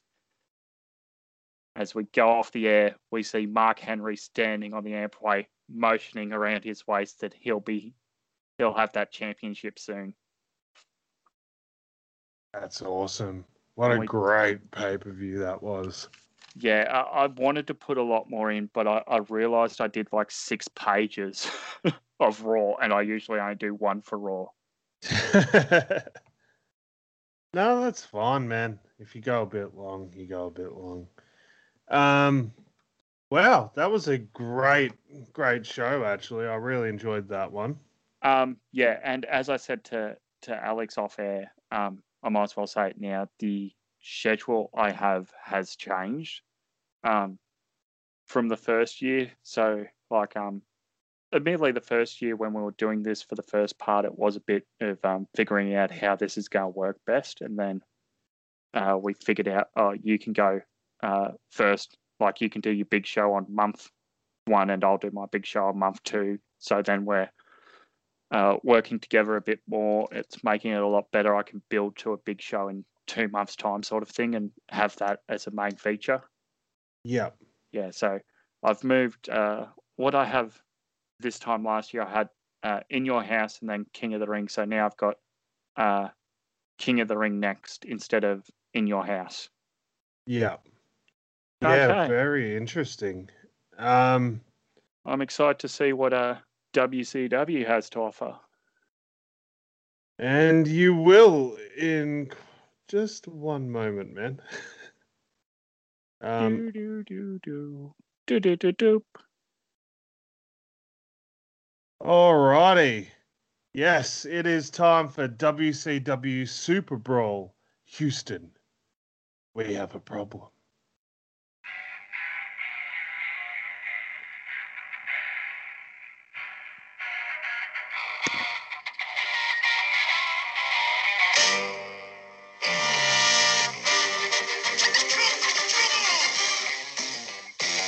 We are live from the Houston Astrodome in Houston, Texas. We'd like to thank Will Smith for his uh, song Black Suits Coming, the theme song for this month's show. I recently watched Men in Black 2 and was reminded by how good this song is. Yeah, Will Smith, actually underrated uh, artist. Yeah, actually pretty good. Catchy as hell song too. All right, we open up this massive show in front of over 65,000 people at the Houston Astrodome with the television title unification match RVD versus Chris Jericho. 30 minute time limit as per usual for all t- TV title matches. 25 minute fast paced classic opening contest. We see RVD do some huge dives to the outside and even that spinning leg drop thing from the apron to Jericho, who's draped over the barricade. Finish comes when Jericho goes for a big splash into the corner. RVD moves out of the way and and runs um and runs towards Jericho and hits a huge monkey flip. RVD scales the top rope with ease, goes for the five star frog splash, but Jericho gets up just in time and catches RVD midair with the code breaker. One, two, three. Jericho wins. Jericho is your undisputed television champion. What a classic opening contest from these two men. Yeah, Uh, I I seen that going either way because of the history. I seen it either going to uh, Jericho because of the world unification, or because RD RVD unified so many of the titles at the end of the Attitude Era. I Yep, I saw that's that. why I chose both of these guys because they're so synonymous with unifying titles. Yeah, that's a really good choice. yeah, thought it would uh, keep people guessing a little bit.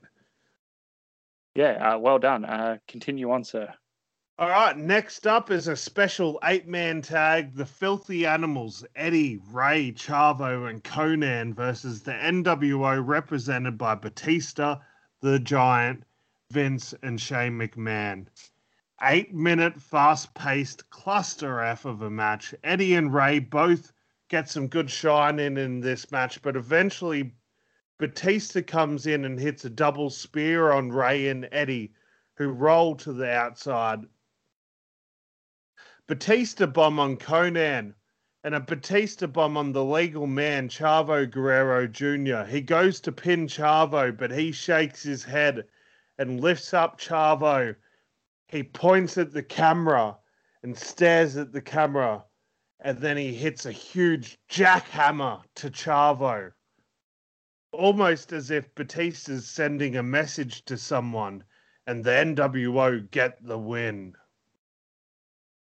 Uh, women's number one contendership match. Lita versus Melina versus Jazz versus Michelle McCool with Paul Bearer, the Dark Bride herself. Uh, fatal four way rule means no DQ. Michelle McCool has been dominant this entire match. Eight minute match with Michelle in complete control.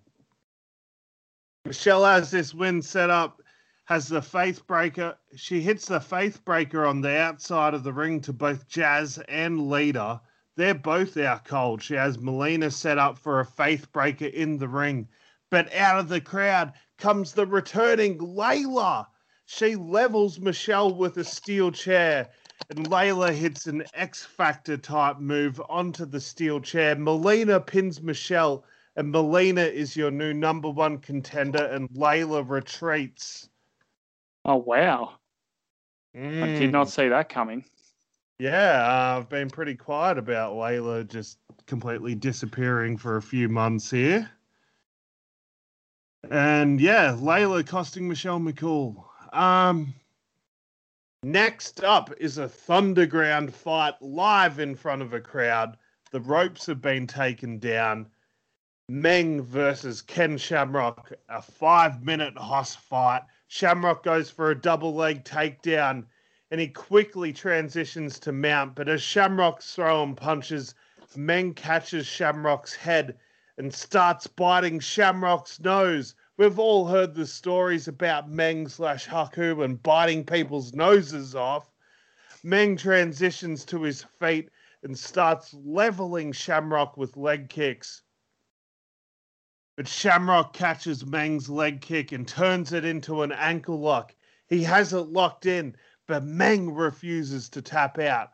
Shamrock, Shamrock's got his ankle and he snaps Meng's ankle, but Meng refuses to tap out. Meng, with a presumably broken ankle, uses his other foot to kick Shamrock off of him. He goes to stand up, but collapses under his broken ankle. Shamrock jumps on top of him and rains down punches from a stack guard position. Shane throws in a towel. Shane tries to pull Shamrock off of Meng, but Shamrock grabs Shane and hits a belly to belly. This time he snaps Shane's ankle, and looks like this time Shane didn't get lucky, and his ankle is a mess. Don't expect to see Meng or Shane anytime soon. Um, Paul Heyman's backstage and says that he was so impressed by Shamrock that it gave him a realization. Tomorrow on Nitro marks one year of Edge as United States champion, and Edge hasn't defended his title in almost two months. So tomorrow night, the main event of Nitro will be Edge versus Ken Shamrock for the US title. I can only hope Edge doesn't get too hurt in his TLC match tonight, he says with a wink and a smirk. All right, Ooh. Kane, Kane and Papa Shango versus the Great Muta and Vampiro. This is an eight-minute match. Kane's no selling everything. This is the in-ring debut of Kane, by the way. Kane hits a double choke slam on Muta and Vampiro and pins Muta for the win. Absolute squash job with the in-ring debut of Kane. Wow, didn't see that coming. Yeah, all right. Uh, next up is the WCW Women's Championship. Luna versus Trish in a first blood match. Uh, 10 minute match. Finish comes when Trish hits the Stratisfaction to Luna through a table, and Luna goes face first through the table, and she's a bloody mesh, bloody mess even. Trish versus Melina uh, for the women's title is official for next month for a to be determined pay per view, which will get announced on the next night's Nitro. Um, DDP comes out next, and he awaits his stalker for his eventual for his unsanctioned fight. The lights go out and they come back on. A spotlight hits the ring to reveal a woman with a paper bag on her head. DDP cautiously walks over to her, cautiously removes the bag to reveal it's his wife with a ball gag in her mouth and gold face paint all over her face. The lights go up, and we see at least 50 people surrounding the ring and the ramp, all dressed up like the stalker when music hits.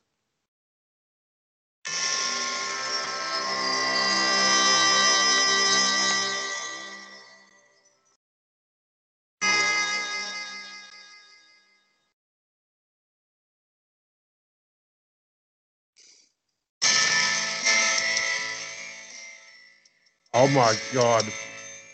It's almost like someone's taken a lot of time to remix this song.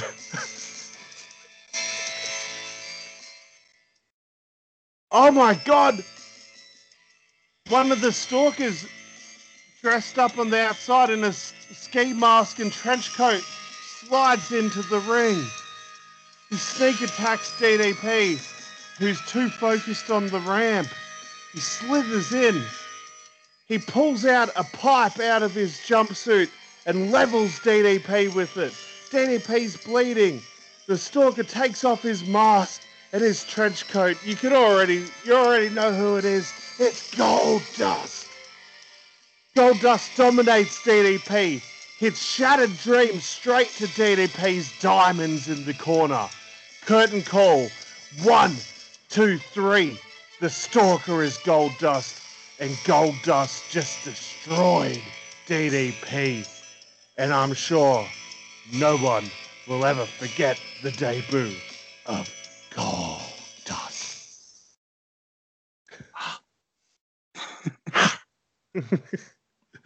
Wow. I knew I knew where you were going months ago because of who you had on your roster. And I've Yeah. just been biting my tongue this entire time. But the way you did that was really well. yeah, um, I also uh, a few pro- programs and apps, and was able to do a bit of a creepy sort of version of Gold Dust theme song. So bravo! I got a oh, I little thought bit you were using uh, uh, maybe sevens. no, no. Um, I should have actually. Throwing a little bit of black rain in there. Meow, meow, meow.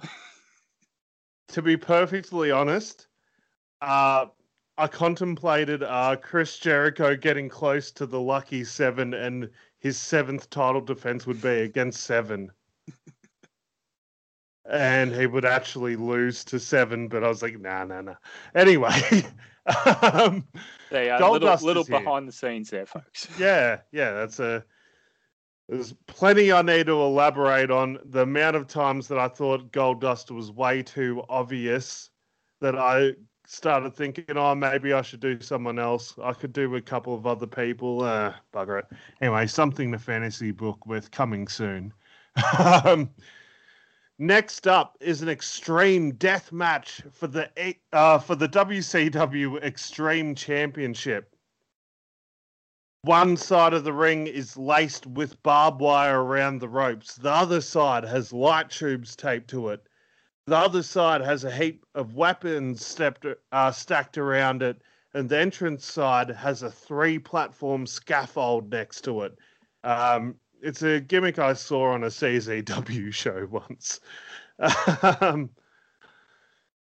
and yeah, on the scaffold, there's a heap of weapons hanging off of it. New Jack and Cactus don't waste any time and immediately trade blows. This is a 15 minute bloodbath to the likes that has never been seen before on North American pay per view before. Uh, 15 minute bloodbath. A bloodbath. At one point, New Jack throws Cactus into the barbed wire. We see cheese graters, kendo sticks, chairs, tables, pizza cutters, all used on Cactus, but Cactus won't stay down. New Jack grabs a light tube and goes to hit Cactus with it, but Cactus grabs a barbed wire bat and smashes the tube with his bat. New Jack New Jack starts selling his eye. It appears that a shard of glass went into New Jack's eye. Cactus spreads some light tubes on the mat and covers them with thumbtacks. He smashes New Jack over the head with the barbed wire bat and then pile drives New Jack onto the cha- the tacks and the tubes. Cactus goes to pin New Jack. But as he gets down, he looks up and sees the scaffold. And Cactus can't contain himself. He can't help himself. Cactus slowly climbs the scaffold. He gets up all three platforms and he jumps off and hits a huge elbow drop off the scaffold. But somehow New Jack moves. New Jack rolls back on top of Cactus and gets the win. New Jack is still your extreme champion. New Jack slowly gets up and helps Cactus up, and they both shake hands and collapse due to blood blood loss. Both men are helped out of the arena. Wow, I love it. Yeah, uh, it's just when I had both men on the roster, it's just like it's a no brainer. I got to do something with both of these guys. Yeah. So Um, who, sorry, sorry. Um, I just missed it. Who'd you say walked out as champion? Uh, New Jack. Um, yeah, Cactus couldn't help himself. He had to jump off the scaffold for an elbow, but he gave New Jack too much time to recover, and New Jack rolls out of the way and rolls on top of Cactus for the pin. So New Jack's still your champ. Very good. Uh, continue on. Sorry. All right. Uh, up next is uh, Raven versus Tommy Dreamer under Raven's rules. No DQ, falls count anywhere. Gimmick matches galore tonight. Eight minute cluster of a match. Um, yeah, the flock gets involved and beat down Tommy Dreamer. They brawl up the ramp. Raven and Dreamer then move into the crowd. They climb up a camera tower in the crowd, aka ta- uh, a la sort of Taker and Trips at WrestleMania 17. Uh, once again, my love letter of WrestleMania 17. Raven hits an even flow DDT off the camera tower into the crowd. There's probably a crash pad somewhere. And Raven pins Dreamer in the crowd. Tommy Dreamer must join the flock now. Dreamer looks devastated, almost in tears on the ground, but Beulah walks over to him and gives him a kiss. Tommy Wow. Dreamer's in the flock. Yeah, I wasn't sure where you were going with that because you have done these matches before, and unlike WWF, if somebody does lose at the end, you're like, well, release them and draw somebody out of the free agency pool. yeah, yeah, that's true too. so that's why I was thinking, is he done with Raven? Can I pick up Raven? I'd like Raven. Yeah, No. not yet. Not by a long shot, buddy. Ah, well. uh, continue. Next up is Lex Luger versus The Undertaker in Undertaker's debut match. Lex comes out and he's wearing Crow Sting face paint in tribute to Sting. Uh, Luger did it a few times in his career where he wore the Surfer Sting face paint when he was friends with Sting. This time he's wearing some Crow paint face paint. Lex has control early, but not. Oh, sorry. I skipped a bit and Lex Luger's awaiting his opponent.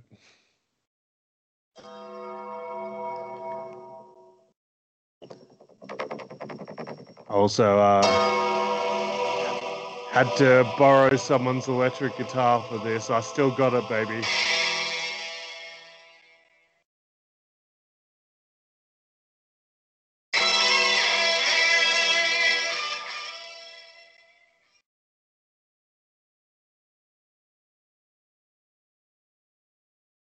And here he comes, the Lord of Darkness, the Undertaker, accompanied by Paul Bearer. Undertaker's got his like creepy goatee thing going on with the shaved mustache, but the long ass goatee. This is classic Ministry Taker. He's got the shirt with the little holes cut out. Oh man, this is peak Ministry Taker here, which is highly underrated in my opinion. Uh, but uh, somehow Lex has control early, but nothing phases Undertaker. After about five minutes, uh, Luger gets Undertaker up for the torture rack, but Taker slides out the back into a tombstone counter. Uh, one, two, three. Undertaker decisively beats Lex Luger. The entire ministry comes out. Farouk, Bossman, Executioner, Papa Shango, K, Michelle McCool, Paul Bearer. They all attack Luger. The Dark Carnival of Muta and Vampiro try to make the save, but they can't. Finally, here he comes down from the rafters. It's Sting! Before he can even unclip from the harness, the entire ministry are leveling Sting. They're leveling him. His hasn't even unclipped yet. The numbers are too much. When all of a sudden, music hits.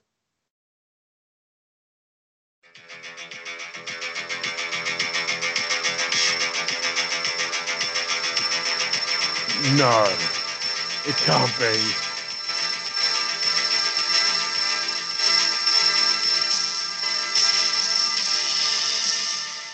Oh my god! Straight from Stone Mountain, Georgia, it is Jake the Snake Roberts! He runs down the ramp. He evens up the odds. DDT to Farouk. DDT to Bossman. DDT to the Executioner. Kane Sh- Shango and take a retreat. Roberts helps the baby faces up. Sting has returned and he's brought another ally with him. Sting, Luger, Muta, Vampiro, and Jake the Snake Roberts stand tall. Wow. Well done. Yeah, so I'm forming this uh, little faction of Sting with his greatest uh, sort of rivals, I guess you could say, throughout his entire career. Like Jake Roberts, Sting, uh, Sting's kind of his greatest rival, I guess. Uh, Jake Roberts, like Muta, Vampiro, Luger. Yeah, so a bit of a thing forming here for him to beat his greatest challenge. He has to get his greatest challenges on his side. Uh, it is semi main event time, the TLC match for the tag championship. Uh, yeah, this was a really tough one to write because we've all seen these matches a million times. Um, yeah, it is the Hardys versus the Dudleys versus Edge and Christian in a TLC match. Um, yeah, management told them backstage, go as long as you guys want, just steal the show. And if you guys run long, we can cut time from the main event because this match is as epic as you can imagine. They go for like 30 minutes. Uh, all the Cygnus signature spots you know and love from the TLC matches. Not much point describing each spot because we've seen it. We love it. At one point, Matt Hardy goes for a leg drop off of a ladder in the ring to the outside through a table onto Christian and Devon, but they get out of the way. Matt Hardy's taken out. Later on, Christian and Devon fall off a ladder and go through a table together on the outside. Edge lays out Bubba with a chair, but Jeff climbs the ladder and he and he gets his hands on the titles. Devon somehow runs in, pushes the ladder over. Jeff's hanging from the ladder. Yes, of course. Edge climbs up the ladder and hits a huge spear to Jeff Hardy, hanging off the titles. We're in the Astrodome, buddy. We had to do it. Um, yeah. Uh, sorry, just yep. Uh, Edge recovers, starts climbing the ladder. Bubba goes to stop Edge, but Christian hits an edge-like spear to Bubba, but Bubba sidesteps and Christian knocks over the ladder, and Edge falls off the ladder to the outside through another table. Uh, 3D on Christian, and Devon climbs up and grabs the belts, and, and the Dudleys actually win a TLC match. The Dudleys celebrate with their titles. What a match! Oh, what a match! There is absolutely no possible way this tag division in WCW could get any better.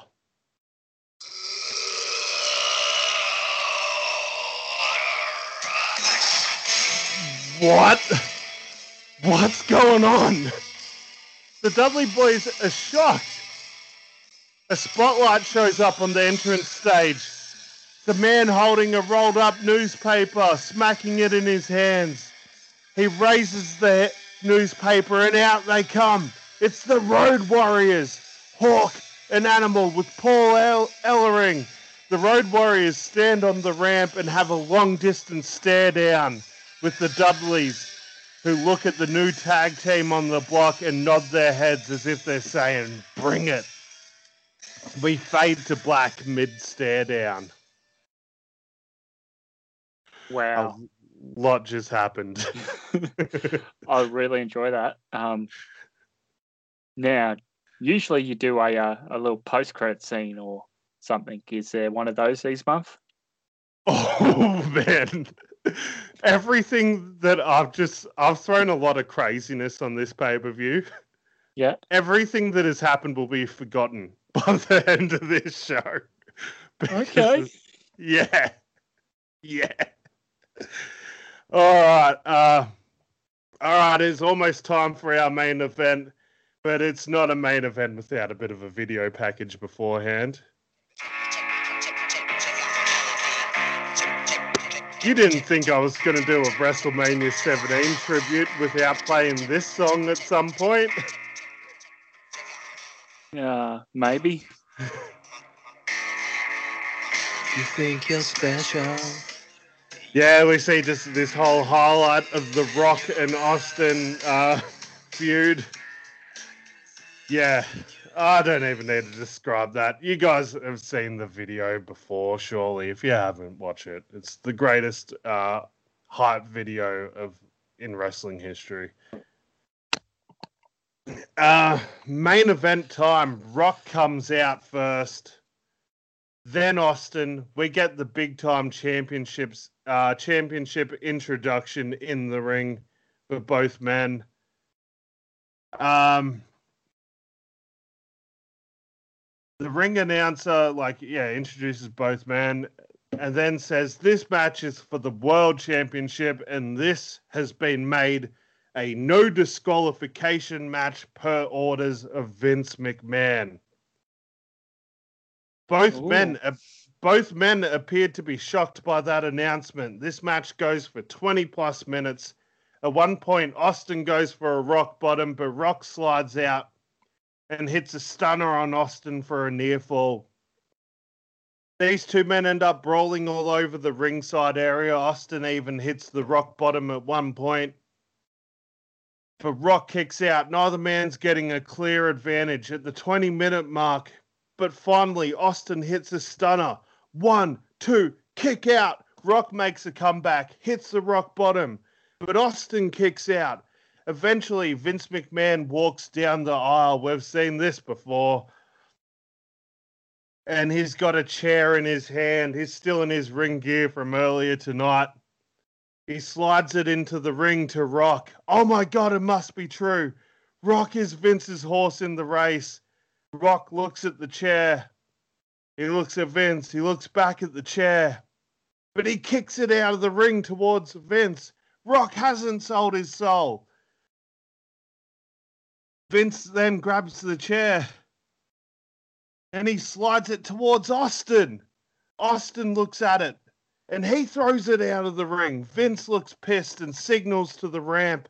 Out comes Batista and the Giant. They beat down both men in the ring. This is bullshit. But out comes Paul Heyman, who says he knew this would happen, so he brought an insurance policy.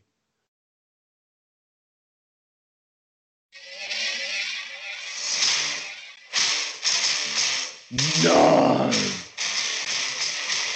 Oh my god.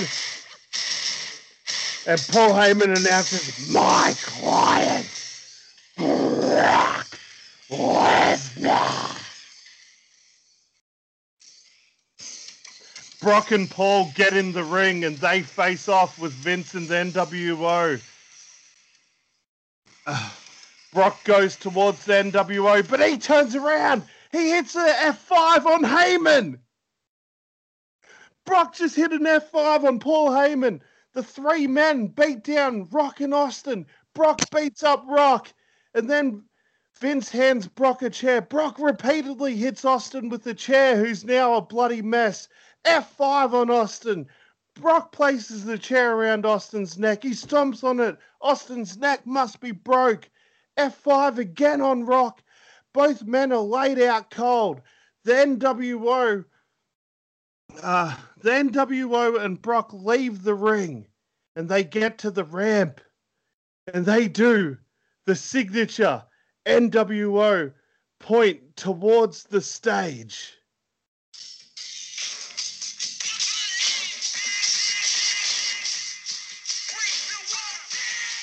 Oh my god, it's Chris Jericho. Vince announces Jericho's cashing in his lucky seven, and this match is now a triple threat. Jericho runs in. Code breaker on Rock. One, two, kick out from Rock. But Lesnar drags Rock outside of the ring. F5 through the announce table. Jericho lifts up emotionless Stone Cold and hits a code breaker. He locks on the lion tape tamer. Austin refuses to tap though. Eventually, Austin passes out. Chris Jericho is your new world heavyweight champion. Jericho beats The Rock and Stone Cold in the same night to become your undisputed champion of the world.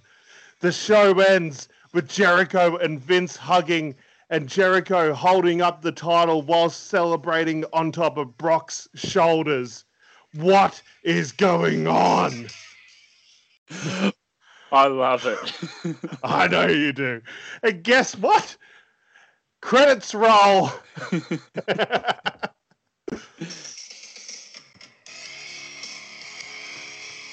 uh, the post credits, uh, the credits song this week is by Saliva. It is King of My World.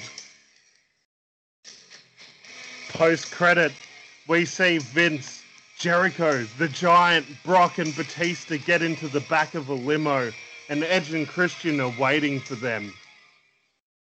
Vince says to Edge and Christian, You lost tonight. You know what happens next. Edge has a tear running down his face. He says, I know what to do. He grabs a champagne bottle and smashes it over Christian's head and throws him out of the limo. Vince looks at the camera and says, The NWO is dead.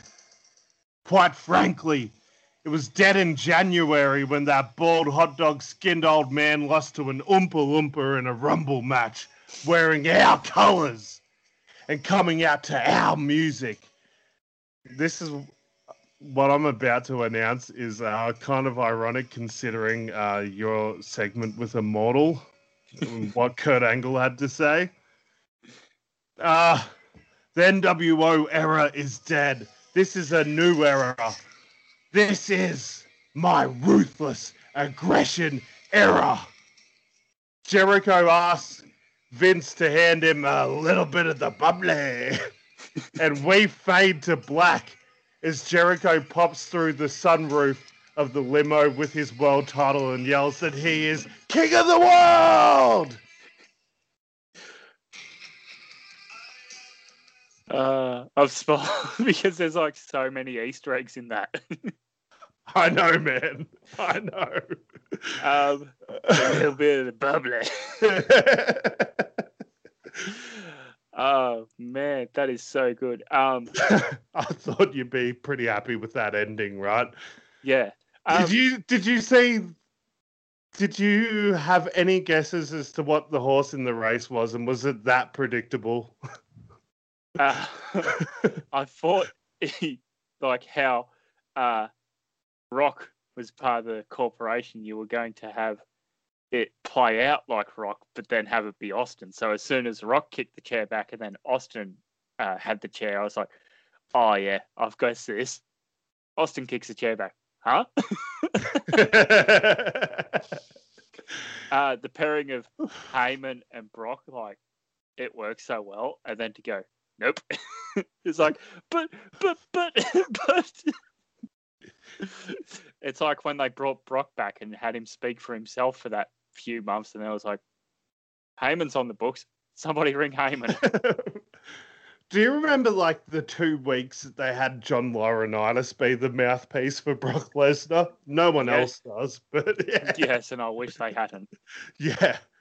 Um, oh my god, I'm actually just jazzed finally getting to get all that out of my system because I've ha- held on to these massive, like, huge storyline changes for months now. Um, yeah, the Jericho thing was always in the works as soon as I picked him up, uh, first pick of the draft. We've now got a split with Edge and Christian. God, Jake Roberts is here. God, yeah, there's a lot. uh, no, was it not NWO? LOD. LOD, yeah, the Road Warriors have debuted. Uh, if you have a good look at what I've done today, you can almost figure out what's happening at Starcade already. Ooh. Um, also, yeah, it is no longer the NWO. It is the ruthless aggression era. Of, uh, and it is a stable pretty much comprised of stalwarts throughout the ruthless aggression era. Chris Jericho, Edge, Batista, Brock Lesnar, and the Big Show, the Giant. Spoiler alert: he's going to get changed to the Big Show. But but but that oh, I've already told you this before. How his name initials are a joke. BS. Well, yes, that too. but um, TBS, the Big Show, Oh yeah, yeah. You have told me about that. because it's a, a knock on um, uh, the network Thunder was on. Yeah, yeah, and what the old six oh five Saturday nights was on too. Yeah, yeah, absolutely. Um, now, uh, I suppose you can reveal the name of your pay per view coming up next month, and then we'll get into twist because this has been a big one Yeah, on yeah, both accounts. Yeah. I told went- you, man. I was gonna go hard. I went big early, and you went big late. yeah, yeah. This was a big episode, that's for sure. Uh, Um, next month. TBD. Oh, that's uh, right. uh, You've got a surprise name coming up. You're announcing on Nitro. Umming and ahhing. It's more so. Uh, month five isn't fully in the books. Everything else is, but month five, I'm having a bit of leeway here. Ooh, very good. Well, I have. Uh, what did I say? King of the Ring coming up. Yeah, that's gonna be awesome too. I'm going to do the the old thing of uh, what I did last year, where I had the qualifying matches on on the Raw, and then the uh, the tournament proper pretty much just take place over the um over the the the uh, course of that night. Yeah. Okay, should we get a twist in? Yes, yes, we shall. Uh, give me a moment, conser. But I want it now. you should really be tweeting the uh not tweeting. Well, also tweeting, but putting these on the Instagram. Yeah, I'm, I've been. This has actually been sitting uh, for a month next to a Triple H with the world title that I have over here. oh, he's got his sledgehammer too. Yeah, I just put the sledgehammer in his hand like the other day, and then you like put, then you mentioned today a sledgehammer, and I'm looking at him. I'm like, that worked out pretty well. Oh, I forgot to mention the um the cage. I had the big blue cage, yeah, and the reason I had it swinging was yes, because at NXT in Melbourne they went to lower the cage, and the pulley got hooked on one end. So we spent 15 minutes with the cage going like this over the top of the crowd, which ended up on a botchamania. Um, I, I'll see if I can find that as you uh, set up your tubs because I do have it listed somewhere. yeah. So I'm going first today since you went second. Boo, boo earns.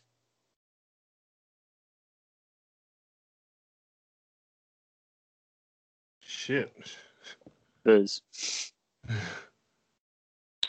All right, that's boring. Same old, same old, random. Ah, I'm gonna have to get rid of some of those out of here because we keep getting them.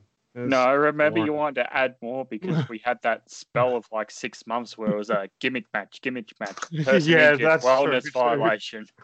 That's true too. Yeah. Maybe um, I don't know, on a day off, spill them all out and see how many you have compared to how many other ones. Yeah, there should be just as much free agents as there is um injuries, but I'm not too sure about the gimmick matches. I might have to cut a few of those. Yeah, well, if it's if you think like your that's your thing. If you think it's imbalanced, I fully support you. Yeah. Well, we will find out in a second who is coming to the A show. Yes, in a second. moment. But right now we're finding who's coming out to the B show. Smart ass. Left Set yourself open up. for that one. Yeah, big time, big time. Yeah. All right.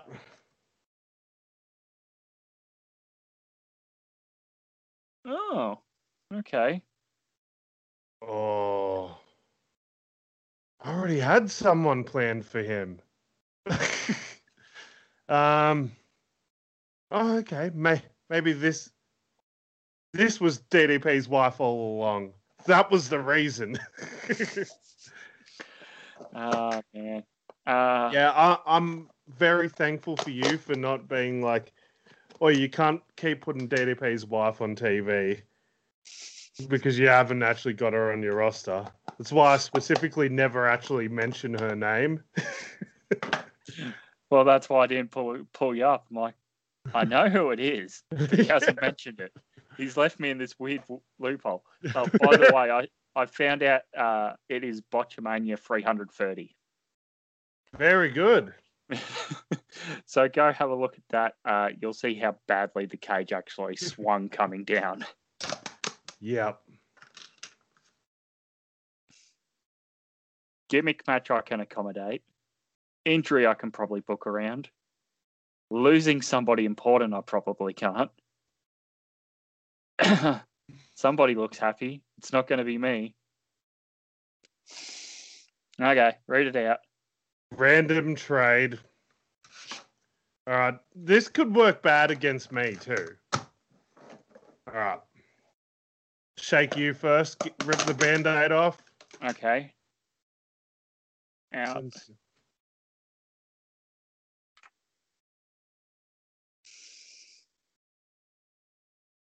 I feel like you've been booking him a lot lately, but I don't know how big your plans were.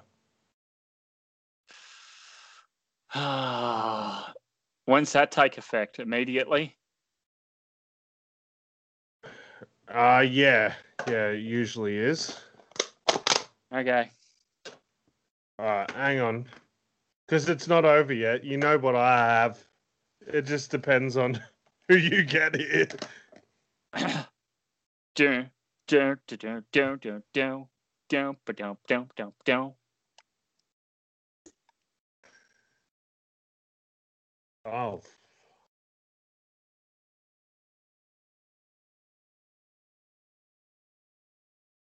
Okay. All right. Well, those people that were going to debut, not going to really debut as they were going to debut. I'm just trying to think of what era he's from.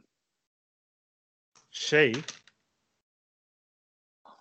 Oh, I'm thinking of somebody. Oh, okay.